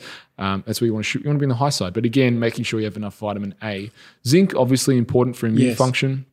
Um, zinc and copper Yeah, can this is a big one they have on the examine one as well. And they say in reference to uh, this one I hadn't heard before, which I found interesting. They were saying zinc oral lozenges. Mm. So the idea, because the, the virus attaches itself to the back of the throat, um, it's actually helping with that. and almost uh, antiseptic in some ways. Is what that was what they're saying? Yeah, so it's like uh, it may reduce symptoms severity for common cold due to inhibiting viral replication at the back of the throat. So to stop it from like kind of like uh, growing into something. Yes, it's lot having a localized effect. Yeah. It's almost like a um, iodine spray. That's an interesting one. I didn't think of that because I'd always have zinc on hand if I got sick, but obviously in capsule form, I didn't realize. well, we've got the lozenges. I Yeah. ordered heaps in because uh, I, I I saw that that it was helpful. I Yeah. wanted, and I thought I better order order some lozenges in from Orthoplex, which is one of the Australian companies doing uh, zinc lozenges. Yeah, and they're the ones that they kind of have kind of know that actually work. If Well, I mean, sense. like the, the yeah. C, D, and A, because but they're comparing it to cold and flu because we have no, we don't know what works against coronavirus. If you look at C, D, A, um, Yeah. if you look at all those vitamins, what are they? They're they're, immu- they're immune boosting Yeah. vitamins. I mean, it's not rocket science, right? Yeah, It's yeah, just exactly right. Really look after your immune system. Yeah. Don't let pathogens in. And it's- so if you've got a broken immune system to begin with, Yeah. well, then you are in a susceptible group. So where does the immune system start? The immune? You should know this. What mean, the brain. What are you talking about? Gut. The gut. gut. Yeah. So, you know, what is it? 95% of the immune system is in your gut. Yeah. So, if you've got a compromised gut, this is where the autoimmune relationship between gut uh, comes into play. So, if your gut is compromised, because you've got your tight junctions, right? So, your tight junctions are basically the gatekeepers to your muco- mucosal barrier. So, you, you have the tight junctions, they're, they're open. Uh, if you have food that essentially gets into the bloodstream, now it becomes the job of the immune system to get rid of that once it's in. It's a it's a macro or micromolecule inside of the bloodstream. So that's what triggers the immune response. So this is where uh, a lot of the autoimmune issues uh, start and permeated by having a compromised gut. That's where the question comes in. Well, was it the gut or was it the immune system? Did the immune system? Or and stress is also a big. So it's like a, Yep. think of it as like a triangle, right? Yeah. Stress can also uh, damage the gut, and stress can also uh, elevate the immune response. Mm-hmm. So all of the and stresses. So if you think of stresses, so like gluten, for example, is a common one because for everyone, gluten will open the tight junctions, regardless of whether you're a celiac or not. Um, the the question is whether it gets into it breaks through the mucosal barrier and enters into the uh, bloodstream, which then becomes part of the immune system, and that's where you get that immune response. So once you continually get that, and this is where it's not just about the calories of it; it's about the immune system being triggered to then get uh, being combated what's coming in. If that makes sense. So this is where, as I was saying, that um, your gut, especially at this time, you don't want to be eating and drinking things that are going to compromise your gut because your gut is the first point of call in terms Yeah. of your immune system. Now, zinc also uh, corresponds into that because zinc is also part of uh, helping uh, the body upregulate things like hydrochloric acid, which is Yeah. very, very important in terms of the digestion of protein. So, yeah.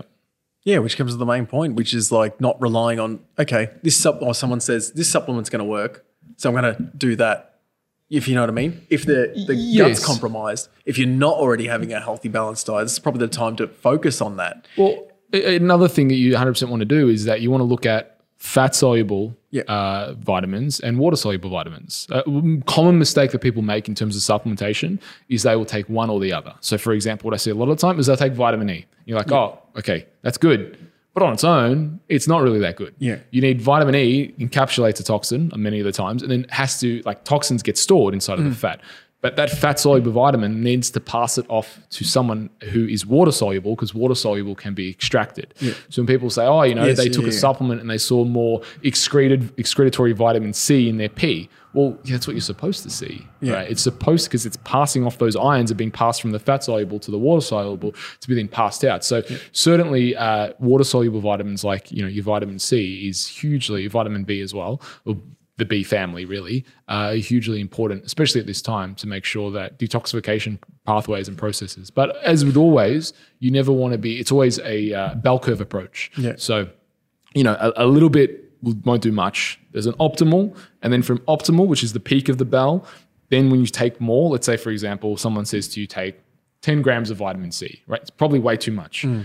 It's a, it has a counter effect now. Like, you know, let's say three grams, you're good, but then you start taking four, five, and the further you go, the more of a, a hindrance effect you're going to have from that. So it's not a matter of just taking all the supplements everyone has a, uh, an optimal place. And optimal, usually, once your levels start to get high enough and you overcome sickness and your body becomes, uh, I suppose, stronger, uh, you need less. Right? That's what I always find with clients as well, and myself, is that you actually need a lot less than someone who is sick or unhealthy. But again, my tips would be right now, look after your gut. Yeah. It's not the time to go out and be eating junk food, fast food, and things that are going to compromise your gut because then you're Yeah. setting yourself up for immune issues uh, and to be more susceptible because when 95 whatever is percent of your, your immune system lays inside of your gut uh, it's, as its first point of call. And then once it's inside the gut it becomes the immune system's problem. So protecting your boosting your immune system uh, christine she does a whole bunch of uh, naturopathic herbs which I, I take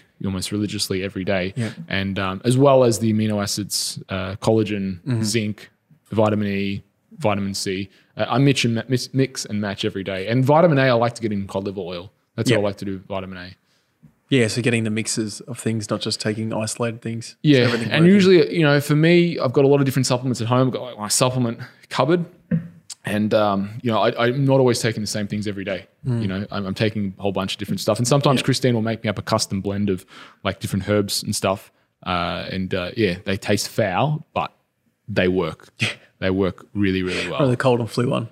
Like Uh, the, the worst herbs you can take, naturopathic herbs, are the immune herbs, as in the most disgusting tasting. Right, the adrenal herbs, they're not so bad, right? Because you've got licorice and stuff, which can kind of Okay, make it yeah, yeah. sweeter and this. But the the immune herbs are foul, Hmm. um, but they are sensational and will kick kick kick your immune system in the balls. Let's just say that. So I quite uh, remember that one. It was, You've had it before? yeah. The, Yeah. the cold and flu one she made up. Oh yeah, that one. Uh, that one's okay actually. It tastes like a tree bark. Yeah, that, that one's actually okay. That, that one's not so bad. That was- The- the- really? Yeah, yeah. There, Okay. There's some others that are just I don't know what it is, but there's I forget what the exact herb is, but there is some because the thing is like you know I, this is a side rant, right? But you know you know a lot of personal trainers who get into like functional medicine, right? Yeah. Myself included. I mean, I know a lot of stuff about this stuff, right? But at the end of the day, like I can't treat any of it Yeah. you know and, I, and nor, nor do I want to, but I can't treat any of it, and I don't have I don't have access to those supplements either. Yep. So the only way to get access to those is to be a naturopath Yeah. or to be a clinician. So you married one. Yeah, I married one exactly. it's like that's the only way I was going to get access to it, right? Um, no, but but in truth, Yeah. like if you actually want to, because a lot of people come in like um, uh, pathogens or they come in with parasites. I'm telling you now, like parasites are fucking hard to get rid of. And you need to know what you're doing. Yeah. And if you're just a trainer, Yeah. or even you, just got regular access to Trying to go down that path or try, you're not going to be able to do it. Yeah. Also, the classic of uh, know what is it? Know what you know, and then shut the fuck up. Yeah, yeah, stay in your lane. Yeah, stay in your lane. Yeah, like pa- uh, parasites are hard to get rid Yeah, of. yeah. Hard to get rid of, and you need to know what you're doing, and you need access to the right supplements. Like you know, oil of oregano on its own ain't getting rid of a, a Yeah, parasite. yeah. It's just not. Yeah, might might help with some like uh, overgrowth issues, but then you know you got to look at repopulation. you've got to be doing stool tests. you've got to be doing all those things, and it, it's complicated. There's a lot of factors, and you've got to look at labs and all those other things, and and and manage those variables inside out. So. But you know, the more the more work I do in this area, the more I realize that it is all interconnected, and mm. that's where, as I said, the triangle between stress, the gut, the immune system. You know, which one came first? And this is where, for a lot of people, like with COVID nineteen, they might be just so stressed out of their mind that now they get a gut issue, which then turns into an immune issue, or maybe they already had the immune issue, Yeah. and then they're eating worse, so now they've got the gut issue as well, and that's causing them stress, Yep. right? So you don't know where exactly where it starts, but you do know that they're all interconnected. Yeah. So you've got to look at each area individually and maximize and optimize each area. Calm down the immune system. Make the immune system do its job. By doing that, eat proper foods. Hmm. Don't offend your gut. Look after your stress. Right. Minimize stress where you can. Get a plan for that. So, Beautiful. yeah. All right. The next one, living in ISO. What are your staples for mm. your cupboard? Okay. Meat. Yep. So when I heard about isolation, I rang up my butcher and just did a bulk order of meat. You and everyone I, else. I bought a freezer to make sure. So So you were the problem. You were the problem while the rest No, of us but that's my standard order. I just order lots of meat all Okay, the time, yeah. right? So it's not really. Oh yeah, I almost felt somewhat selfish because I bulk ordered my rice and it had arrived before it all kicked off. So I was just like, I had 20 kilos of rice, and I'm I like, I'm not a part of the too. problem. I was Yeah. already doing this. Already doing this. Already doing this. Yeah, I, I, I bulk order rice too Yeah. because we eat so much, right? Yeah. We bulk ordered here at Enterprise Yeah, exactly you know, between right. us trainers.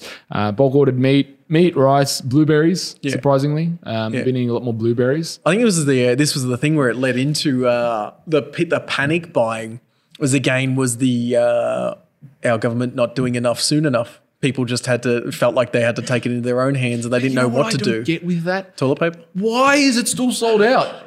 Why? Why Oh, it's come back. I don't know. I haven't been. Uh, I haven't been out for. a yeah, I, I went to the supermarket like a else couple, like two weeks ago, whatever it was, and I'm like, surely there will be, you know, people have stopped People have buying enough. toilet paper. No, It's still there's no toilet paper. I think on the um, shelves. there's got to be some accountants out there that can work out a spreadsheet for how many times you wipe your ass and how much you actually need to get through a six month period. apparently a 24 roll pack Yeah. should last a family of four three months. Well, I mean, that's yeah, that's That what we do. a significant Yeah, amount of time. That's what we do, though. And it's like we just had brought a roll like we normally do because we ran out before everyone started buying it. So we haven't had a problem with it because it's still last. You know what I mean? And now we've just gotten we got we had to buy some again, and it just happened to be there when we had it. And we just brought that roll. That's going to last us another three months. 100%. I it was so weird. Um, that one, and then people see- were relying on paper towels. Does no one have hoses? I don't know. What's going on? I My toilet's next to my shower, so I'll be Oh, fine. Exactly Yeah, right. Eh? Just have a shower. And the um and knowing how much, but I just don't people think realize how much meat they actually eat. I think a lot of it would have been thrown out. I think there were photos one council was posting about um, like Oh, really? bins full of meat because Wow. people were just bulk buying, Panic. not having freezer space, and then fucking throwing it out. It's so stupid. So huh? dumb. Did And you see that? like- that- like there was mass amounts of people trying to refund stuff as well. Yeah, and then Coles and, and. Woolies went out on a statement saying you can't refund. any, any 'em. panic buyers won't Fuck be 'em. refunded. They should be kicked in the teeth and thrown to the curb for panic buying. Uh, what else? have I? So butter. Butter's been another thing that I. Well, I mean, I eat so much Yeah, butter. I always anyway. yeah, I'm in the same So- boat. I'm so always buying like at least three sticks of butter. Yeah. In a shop, just like oh, always have I'll- at least a one spare. I might have five or six. Yeah, the thing I don't understand is like you have like even the things with like sprays around the house. Like I usually get a, a company called Co. So we've been ordering that online. They send it in a box. When I know that's getting low, I order some more. Yes. It's the same with like, you know, if you've got a stick of butter, two sticks of butter, you take one. You buy one to replace the one that you've done. You know what I mean? Or whatever you use. So I go shopping the once. thing a- is, I think pe- we're in a good space because we know how People, to we plan people were buying our though, food. like a lot of the things Yeah. that they're buying, like Doritos and you know packaged foods. Yeah. you know Pringles and all the stuff that just we just we just wouldn't eat anyway. Yeah, know? exactly right. A lot of those foods like Coca Cola and that. Um, yeah, I, I think a lot of people yeah, I saw the soft drink all that was completely bare, and I was just like, okay, I'm like, Get, get yourself a much- good water filter. and and you'll be lo- you'll be good and healthier for a very long time. Yeah, exactly right. It's like necessary. What do you? ne- What happens if you run out of Coca Cola? You're going to be better off without it. Fuck's How have the bottle-os gone? I ask because I don't go into bottle-os. Um, I think they're in the same boat. I think they never closed. I think people started bulk buying stuff there as well for whatever reason. Um, That's a worry. that's it. That that one's a That, worry. that one's a yeah. I understand why they didn't close it. So there's like you know a couple of issues with closing them. Is like Dependency, violence. dependency, violence, uh, the illegal market kicking off. Oh, yes. There's the whole thing with the yeah the prohibition, how that Yeah. works so well, um, and the whole uh, you know it's a big tax income. Mm. So it's like you know gambling's come right back. You know people are still allowed to horse race because I think they you know that's taxed heavily.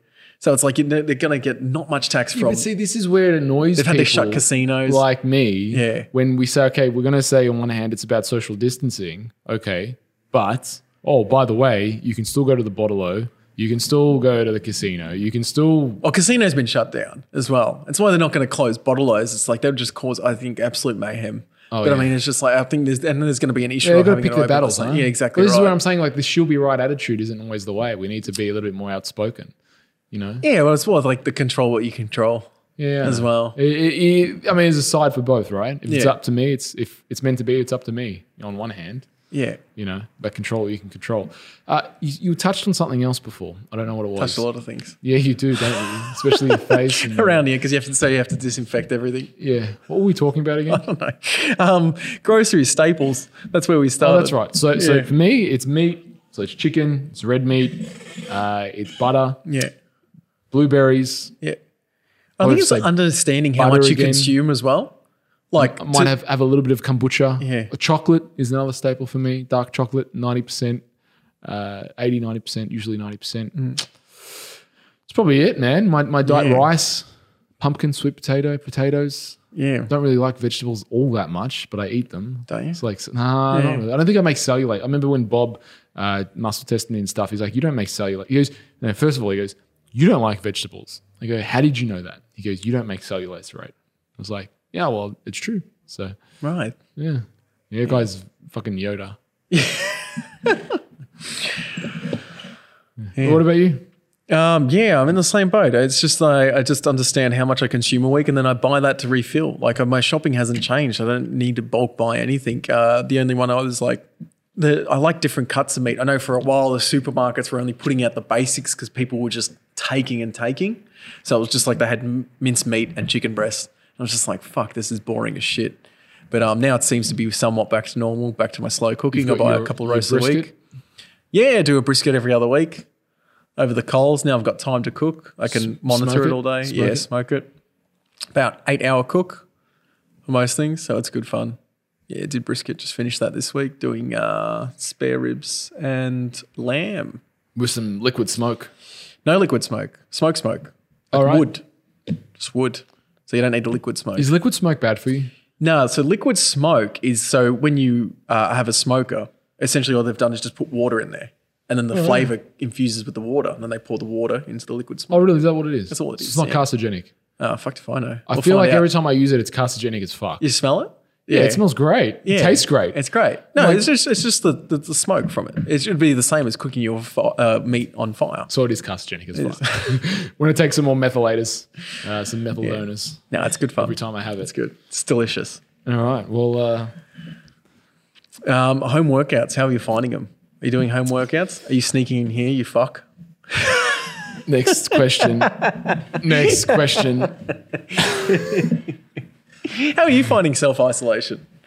How am I finding self isolation? Um, I'm writing a book. Yeah. That's how I'm finding self isolation. I mean, you know, my kids are, um, uh, you know, kids are 24 7. Yeah. right? The best kids are 24 7. They, they need a lot of attention.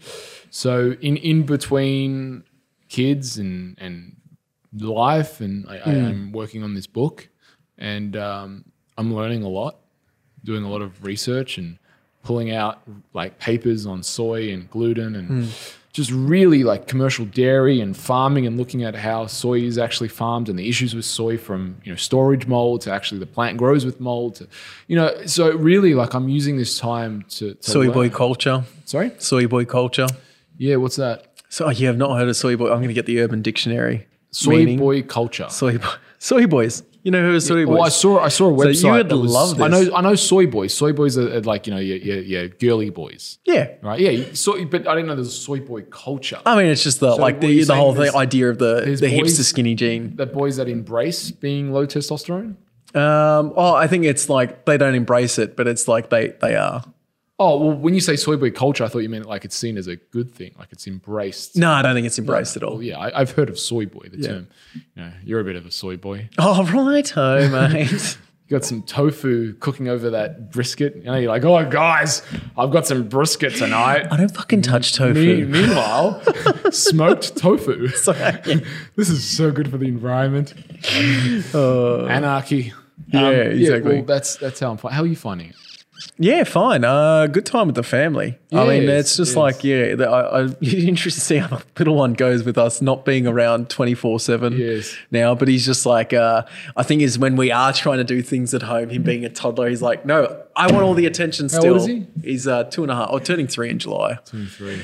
Yeah, magical age. No, he's uh, yeah, he's really fun. So it's like yeah, we've been uh, pretty much just trying to keep him busy and out of our hair. I saw that flip that you did. Yeah, it's That so fun. He loves yeah, I wanted to share it. That was pretty cool. Yeah, couldn't you? No, I don't know how to share shit on Oh, Instagram. yeah, it's a pain in the ass. But no, he's uh he's really fun. He's uh you know he's we just get to be there all the time, so that's awesome. Yeah, it is fun, huh? Yeah. It is good. That, that is one good thing about uh, lockdown, eh? You Yeah, lot- lot definitely. family And we're working on that uh you know uh training out of nappies now, so we get to isolate Oh, yes. and work on that, which is good fun as well. We're doing mass. I'm really trying to get my boy to Oh, yeah, yeah. some good solid mass. Yeah. it gets met with Daddy. Mass is boring. I don't want to do mass. Like, look, you'll need it one day. You Yeah. know, he's like, yeah. yeah. But anyway, Yeah. I do feel sorry for all those parents, but the they because uh, who have the school age kids who are now understanding how what teachers are going through as well. They're kind of like, oh my gosh, it's just like yeah, I, I imagine how swamped they would be. yes, Now trying to It's uh, sem- half homeschool, half workout, like keep them engaged as yeah. well. Yeah, I like the idea of homeschooling until I actually had to do some homeschooling. Like, so much better to outsource. yeah, it's so much better. You know, and they need to learn from other people as well. They can't just rely on Well, you they for all your do, but information. there's a level of familiarity as well. I think. that- yeah, there's just yeah. you know, I'm like, oh yeah, this is how. Yeah, what did he say to me? He goes, no, daddy, you're writing tens wrong. I'm like, how do you write ten? He goes zero one. I'm like, no, it's one zero. He goes, no, mummy told me it was zero one. I'm like, there is no way. Mummy told you it was zero one. Like, no, it's zero one. I'm telling you. And then grandma comes in, shows him a book. Look, Max, it's it's one zero. It's one zero. He's like, no, zero one. So it's, I guess it's how it is now. But he's just, he's, he's just doing it because it's daddy. That's Yeah. it. It's- he wants to see how far he can push. You know that, that thing of like male challenging, like sons. Yeah. They, Oh, I swear to God, my son's already doing it as well. Oh, yeah, has, um. I've got boxing gloves in my garage, and he goes and puts them on and demands to fight every time. he's just like he's an animal. We- I gave got- him a Nerf gun, uh, thinking that'd be a good idea. no, that didn't end well. is. I, I, bought, I, I, I bought some lightsabers by mistake. That's- uh, there's but we have played another game, right? Because I've got my, my, my kid in um, jiu-jitsu. yeah, So um, I get him because he hasn't been going to jiu-jitsu class. We play a game. This is really fun. He um, put like you started with one leg and you can go two legs, but you have to hold onto my legs. Yeah. And you like you say when, so it's when, and then you have to get out, but you can't use your hands. So it's actually Yeah. quite difficult for you. And like he's got his whole arms and legs wrapped around your legs, and you're having to like wiggle out. And it's a test for him, but it's also Yeah. actually a test for you because you have to like really try and like he's holding on. fight this child. yeah, and then now he's getting really, he's really getting really clever. Like he'll, he'll Yeah. let one of my legs go and like trick me, and then grab the other one. I'm like, oh fuck, I'm fucked. yeah, they've got to work it out because you Yeah. know they've Yeah. only got the, these little levers and these Yeah, little it. bodies. And jiu-jitsu is good because it's like uh, mental, it's physical problem solving. Yeah. You're constantly problem solving uh, as you go through. 100. percent That's the uh, that's the plan for Nate as well. Gymnastics I started him off on already. We started swimming before this kicked off. We had one lesson. Oh yes, Um, and that was it. That was it. Well, it was just like yeah, there was the next week everything shut down. Yeah, I'm surprised pools aren't still open. You know, because you can't really spread shit in pools. I don't know what the fuck. Chlorine kills everything. yeah, I was just I would just open all the true. pools. Chlorine kills everything. Well, it was just before it was happening. We went to our first lesson. And he was like putting some of the toys they had in his mouth. And I'm like, oh Jesus Christ! Soak it in chlorine. Like, yeah, it's all right. He probably he's probably Dunk him like, under for a know, bit. Anytime we go into the pool, yeah, he loves it. He loves the pool and stuff. People so. pissing in it and baby that- piss. And yeah, and then toddler I piss. think we're getting in a few. I was like, uh, you know, the the sports groups as well. yeah, and start that once that all kicks off again. But it's like, yeah, I think that's a that's a different one. I don't know. I'm glad he's kind of this young, though. Yes, to go it through, it won't be too much of an impact. It is. because I feel sorry for the kids, maybe in like VCE or who are a bit younger to kind of get it but not understand it, so they just get the fear of it. Mm. Like they just like un- they just don't know uncertainty. I, I swear though, if I was younger, say I was like 16 and I was going through COVID 19 when I was 16, Doom Eternal came out. Oh yeah, That that that would be it, man. That would be that it. was yeah. That would be it. I tell you what, I've uh, allocated my time at night. I think I've got about two, three hours of uh, Call of Duty Warzone. Well, So it's uh, yeah, me and Josh have started a pretty sweet team. it's pretty amazing. We're great. Yeah. Yeah. Uh, I've been I've been watching 20 minutes of The Simpsons a night, one episode. You got the Disney Plus. It's got them all on there. Yeah, it's amazing. Yeah. They did a, they did a Futurama and uh, Simpsons crossover. Yeah. Yeah, it- pretty good. Yeah. Crossovers normally suck. Not sure if this anyone was good. watches them anymore, but it's cool. You don't watch them? Nah. Oh man, You're- missing out. So Adrian, Yes. science is the new religion. Tell me about it, Mark. So what you have, like back in what the 1800s, right? Yep. You had the church, and you had the, the state or the king, I should say, right? So basically, the church would say, "Listen to your king," and then the king would say, "Make sure you go to church," mm-hmm. right? And then the church would also say, well, it is the, the king was selected by God, and this is the way of God, so you must listen to your king. And anyone who went out of that was ostracized. And more than that, they were told that their soul would burn in hell. Yep. So you had to listen to your king because it was a moral obligation of uh, your soul. It was this higher force. You have to listen to the king. So if the king said, we're going to raise taxes, you would say, well, that's that's the will of God. Yes, I will accept these taxes because if I don't accept these taxes, God will spite me down. Okay. Right? Modern day version of that is the state, aka the government, and the media. So with media and government, media, you know, whatever it is, the media station, Rupert Murdoch, whoever it is, gets on the phone to the politicians. What are you doing for us? Right? Politicians are saying, well, we need coverage. Okay, we'll give you coverage, but what are you going to do for us? Well, we'll give you this and this. Okay, maybe I want this and this. Okay, well, we, we'll, we'll, and you see this in America, right? You've got the, the networks that support Hillary and, you know, the Democrats, uh, and you've got the networks that support Republicans. You know, was it like Fox is a Republican network? I'm not uh, sure the, the Democratic networks, but you, you've got that. So you've got politicians who now are essentially your kings and uh, you've got the media, your, your networks, and this includes Facebook, and this includes your, you're not Yeah. Google or YouTube, obviously, but it certainly includes Facebook uh, because Facebook do determine what, what you basically see. What Well, I is it- found that during the election, they would favour their preference in terms of if they were left leaning, they would favour left leaning posts that were positively supporting that game, same the negative. C- correct. So it's not objective, right? So then what I have, what you know, my uh, philosophy and the way I view it now is in the world of today, right? You know, 2020, Yep. we have the influencer, right? The influencer, and the influencer is the the person on, uh, you know, social media. Well, it's not even the influencer today. Actually, it's, it's even more so. It's like science as a whole. And there was something that I got sent that I You want kind of see the media having a fallback now of the whole fake news.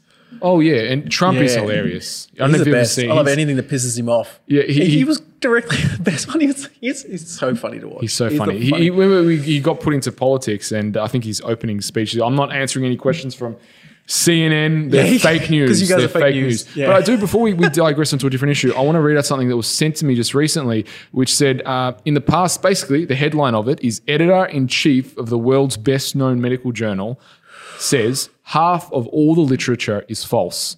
Quotation marks, science has taken a turn towards darkness. Now, uh, in the past few years, more professionals have come forward to share such truth that, for many people, provide difficult to swallow. One such authority is Dr. Richard Horton, the current editor in chief of The Lancet, considered to be one of the world's most respected peer reviewed medical journals. Dr. Horton recently published a statement declaring that a lot of the published research is, in fact, unreliable at best, if not completely false. And this is huge. When I read this, I was like, fuck, this is, this is a big deal. And I think people have seen this. But he went on the record to say, The case against science is straightforward. Much of the scientific literature, perhaps half, may be simply untrue. Afflicted by studies with small sample sizes, tiny effects, invalid exploratory analysis, and fragrant conflicts of interest, together with an obsession for pursuing fashionable trends of dubious importance, science has taken a turn towards darkness. Now, if that wasn't enough, uh, chief editor of the New England Journal, uh, Marcella Angela uh, is considered another one of the most pre- uh, world's prestigious journals. Also made her view quite known on the on the topic and said it is simply no longer possible to believe much of the clinical research that is published or to rely on the judgment of trusted physicians or authorities' medical guidelines. I take no pleasure in the conclusion which I reached slowly and reluctantly over my two decade uh, decades as editor of the New England Journal of Medicine. Now, the reason why I wanted to get onto this and say like science is the new religion is because what people do now is if you go against, let's say, the science. Now we see it all the time in our industry, right, with calories in versus calories out. If you even present, you know, there's gut issues at play, or you say this is someone's immune system. It's not just about calories. You say you must be an idiot. So instead of it being a a attack on our souls and our enlightenment of going to he- uh, heaven or hell, right? People attack us through science and say you must be an idiot. You are, sh- oh, you're one of those. Oh, you're an anti-vaxxer. This is the evidence. I'm, I'm not an anti-vaxxer. I want to know the truth. But when, say, for example, in the example of, of vaccinations, when you make it, uh, you're not allowed to report vaccination injuries, and you're not even allowed to talk about it or bring it up. And if you say, "Hey, you know that when you there's a vaccination injury, it doesn't get reported," well, you're an anti-vaxxer. No, nothing to do with anti-vaxxer. What does that come right? with the like? It's like how do we know if it's directly related to? I just want to know the truth. of like the I don't care who has the answer, as long as I get to know it, right? Yeah. And that's what science is. That's what it's supposed to be. So when I say it's it's it's now morphed into this thing of when we we we have credible research and science, that's what we need to get back to without the agenda of pushing forward of the way it's supposed to be or the way we think it is, or allowing the corporations to manipulate whether it's the food or the big pharma manipulate the research and data to push an agenda of making money. It's it's not satisfying. That's not science. And I think more scientists, more people, more consumers, more clinicians need to stand up against this nonsense because it's intolerable. It's we might as well go back. I mean, if that is the way forward for the scientific community, we might as well go back to church, get on our knees and pray to a God, uh, and hope for the best. But most most studies have to be funded for somewhere.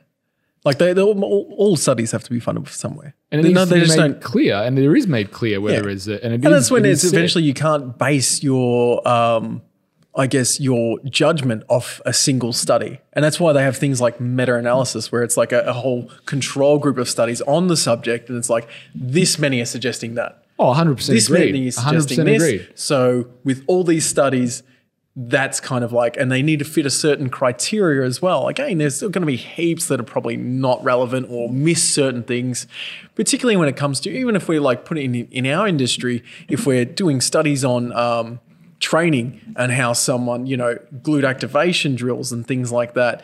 It's like, well, who's the person being trained?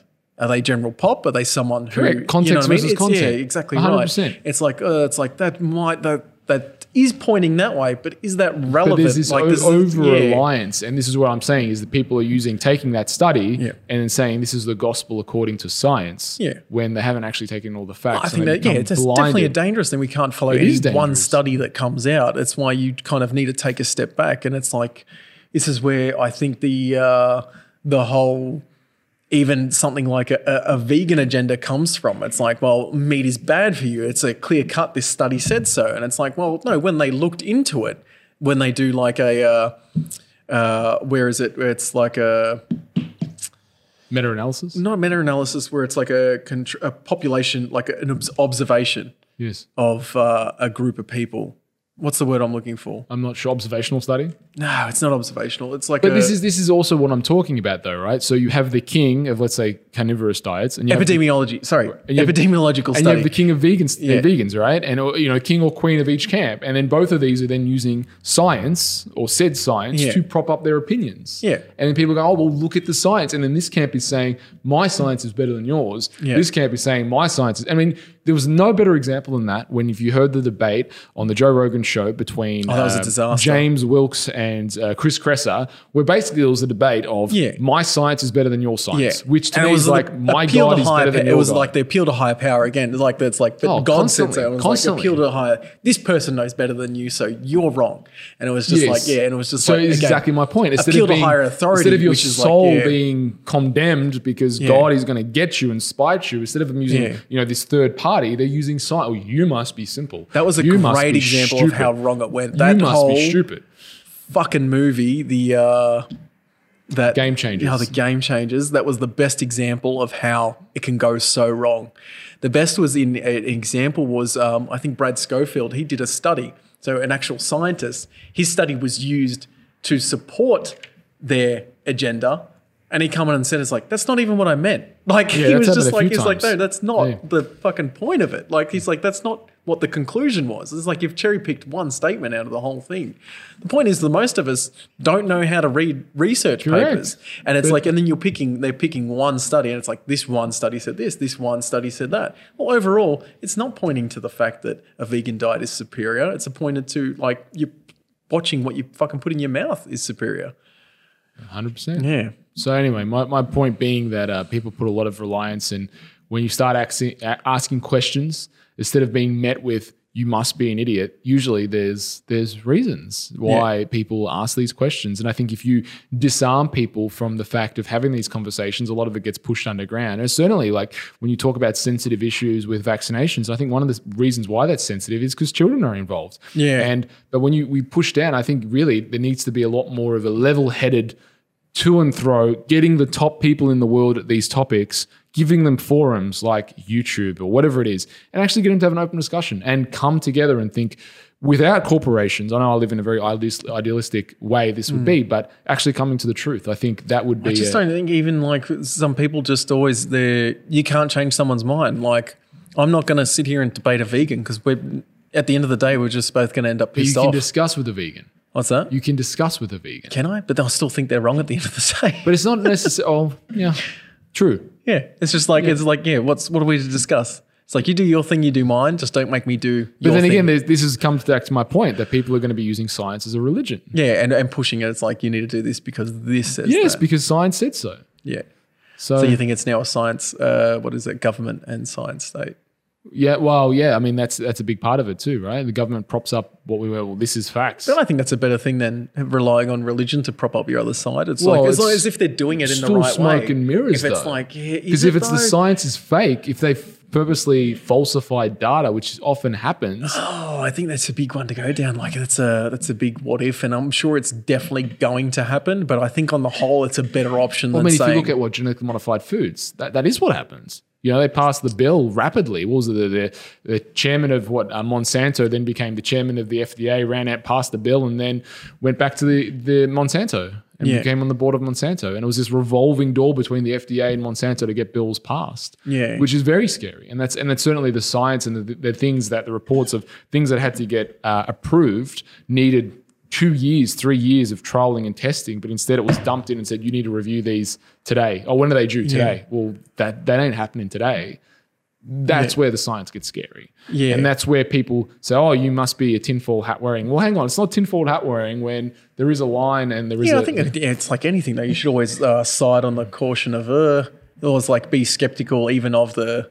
You know what I mean? Yes. Of the of be skeptical of what's presented to you, and it's just like okay, it's like if it, if it's presented enough, then it's obviously pointing in the right direction. be skeptical, but don't always have a default mechanism of Yeah. pointing to the other side and assuming that they're wrong because they don't believe the same as you. Yeah, exactly right. You need to come at it with an open mind. and Except go, oh, vegans, they're wrong.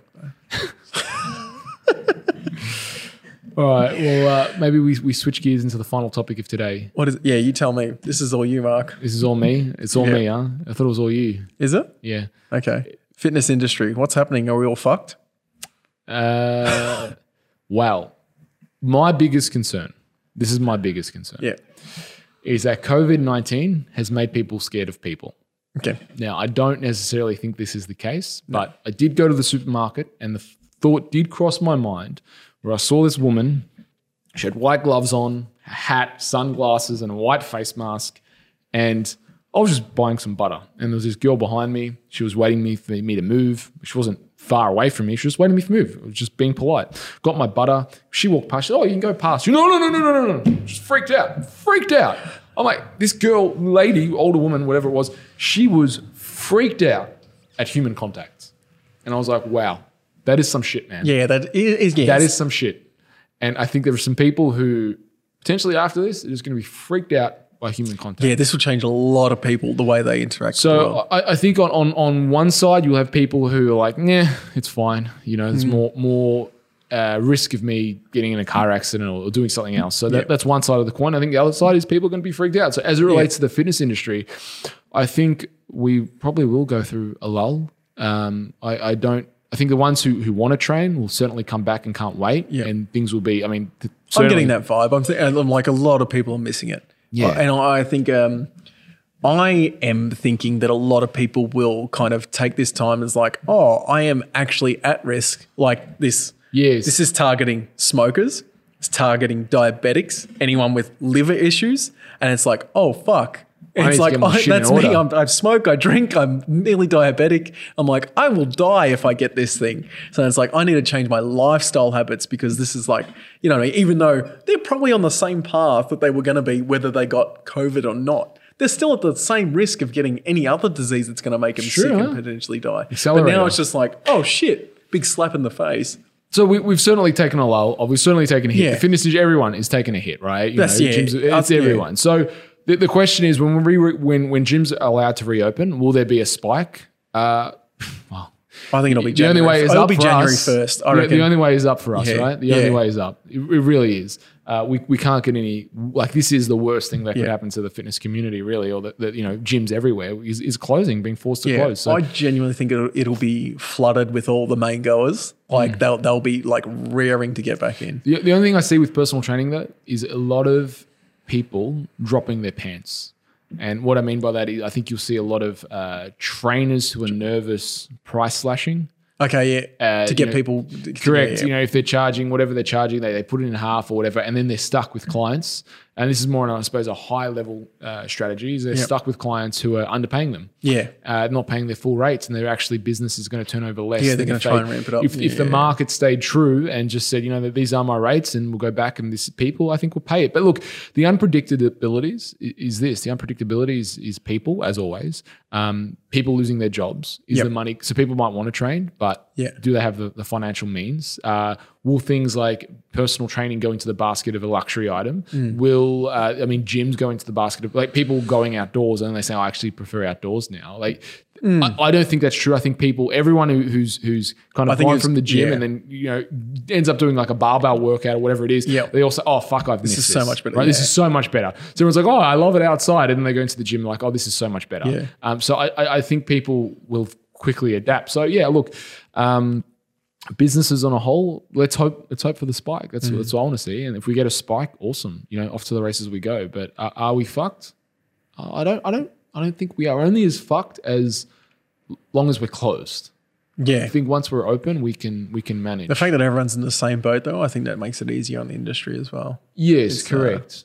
yes, because it's it's a level playing field. Yeah, it's not like a, a business who wasn't getting, no one's showing up, Yes, and they're just alone. It's just like, well, it's not your fault. This, you know what I mean? It's Cor- like correct. Yeah, It's not like some gyms can open and some gyms can't. yeah. Yeah. So yeah, I'm I'm I'm I'm expecting to see a spike. I know I'll be raring to get back in, but obviously it's uh, something I'm all about though. Yes. Yes. It will be interesting times. Yeah. Other questions about business? Um, yeah. What personal trainers should do during COVID? What should we do? I've What- done are I've done quite a right now? few group calls and in Yeah. Wolfpack and stuff on this. So, you know, play within the rules. Um, Mm-hmm. You can still do park sessions. So nothing like a few of my my coaching students have really got on their grill about this, but what should they do is if they haven't already, man, call every single client and let them know that just because the gym's closed, that they have they don't have to stop training. Like Yeah. get them in the park. Yeah. And the first week they might say no. That's fine. Call Mm. them the second week. That's fine. Call them again third week, Yeah. fourth week, I think fifth that's week. what they're finding. They're raring to get out now, and it's like Yeah, okay, because yeah, I need pe- people were like, you know, when this happened, it's like, oh yeah, three weeks I won't train. And then it's like, no, no, it's not gonna be three. It's gonna be six weeks. Oh, it's gonna be Yeah, as soon weeks. as that happened, it was It's just like, oh fuck, man, I, I better adjust to this. Yep. And, and then speaking people's language, you know, it's Mm-hmm. like, um, I get it. You're at home. Address Mm. the elephant in the room. You're not doing anything. You're in isolation. You're probably getting fatter, Mm. right? You're probably eating the wrong foods. It's easy to do nothing. It's so easy to do nothing right now. And you're having these personal conversations with your clients and explaining, like, it, it- it's absolutely easy to do nothing. Um, I'm going to encourage you, well, don't do that because it was Will Smith who said it's a lot easier to stay ready than it is to get ready. Mm. So, in saying that, focus on staying ready. Just keeping that routine. Okay, the gym's not the same. It's not the same as when we, you know, Yeah. train in the gym and you're not able to do heavy squats and all that, but you are able to get a workout. You're able to keep that routine. You're able Yep. to keep that sanity. So let's keep that going. Yeah. And really, I think your clients for personal trainers actually need their trainer even more during this period, not mm. less. So it's actually a place to the lean accountability aspect is lean into it, right? like, yeah. Don't don't lean out. Lean into it. Get on the phone call. I, I, I said to one of my um, students in, in my mentoring group, I said, uh, "What are you doing?" He said, "You know, I'm doing. I'm redoing my logo." Okay, that's great. Logos don't make you money. You know what does make you money? Calling people. Mm. Call your clients. And I said, you have to give me a report by seven o'clock. How many clients you've called and how many have taken you up on that park offer? He called back. He said, seven of my clients have taken me up on my park offer. Mm. You know, uh, in dollar dollar value, you know, obviously that's a few dollars a, a week extra Yeah. that he made out of nothing that he wasn't earning. So I think the default for trainers, uh, I think the default for people is to do nothing. And I think and wait it out. you Sit in hiding, go into hiding. The rules. It's like, yeah, yeah. You can get your clients online. You can do a Skype workout. Mm-hmm. You can do group workouts for your clients. You can do park workouts for your clients. Yep. You can still play within the rules, which is perfectly fine. And and that's that's what I would say. You know, the gold standard right now is to have a face-to-face client one-on-one in the park. That would be the gold Yeah. standard.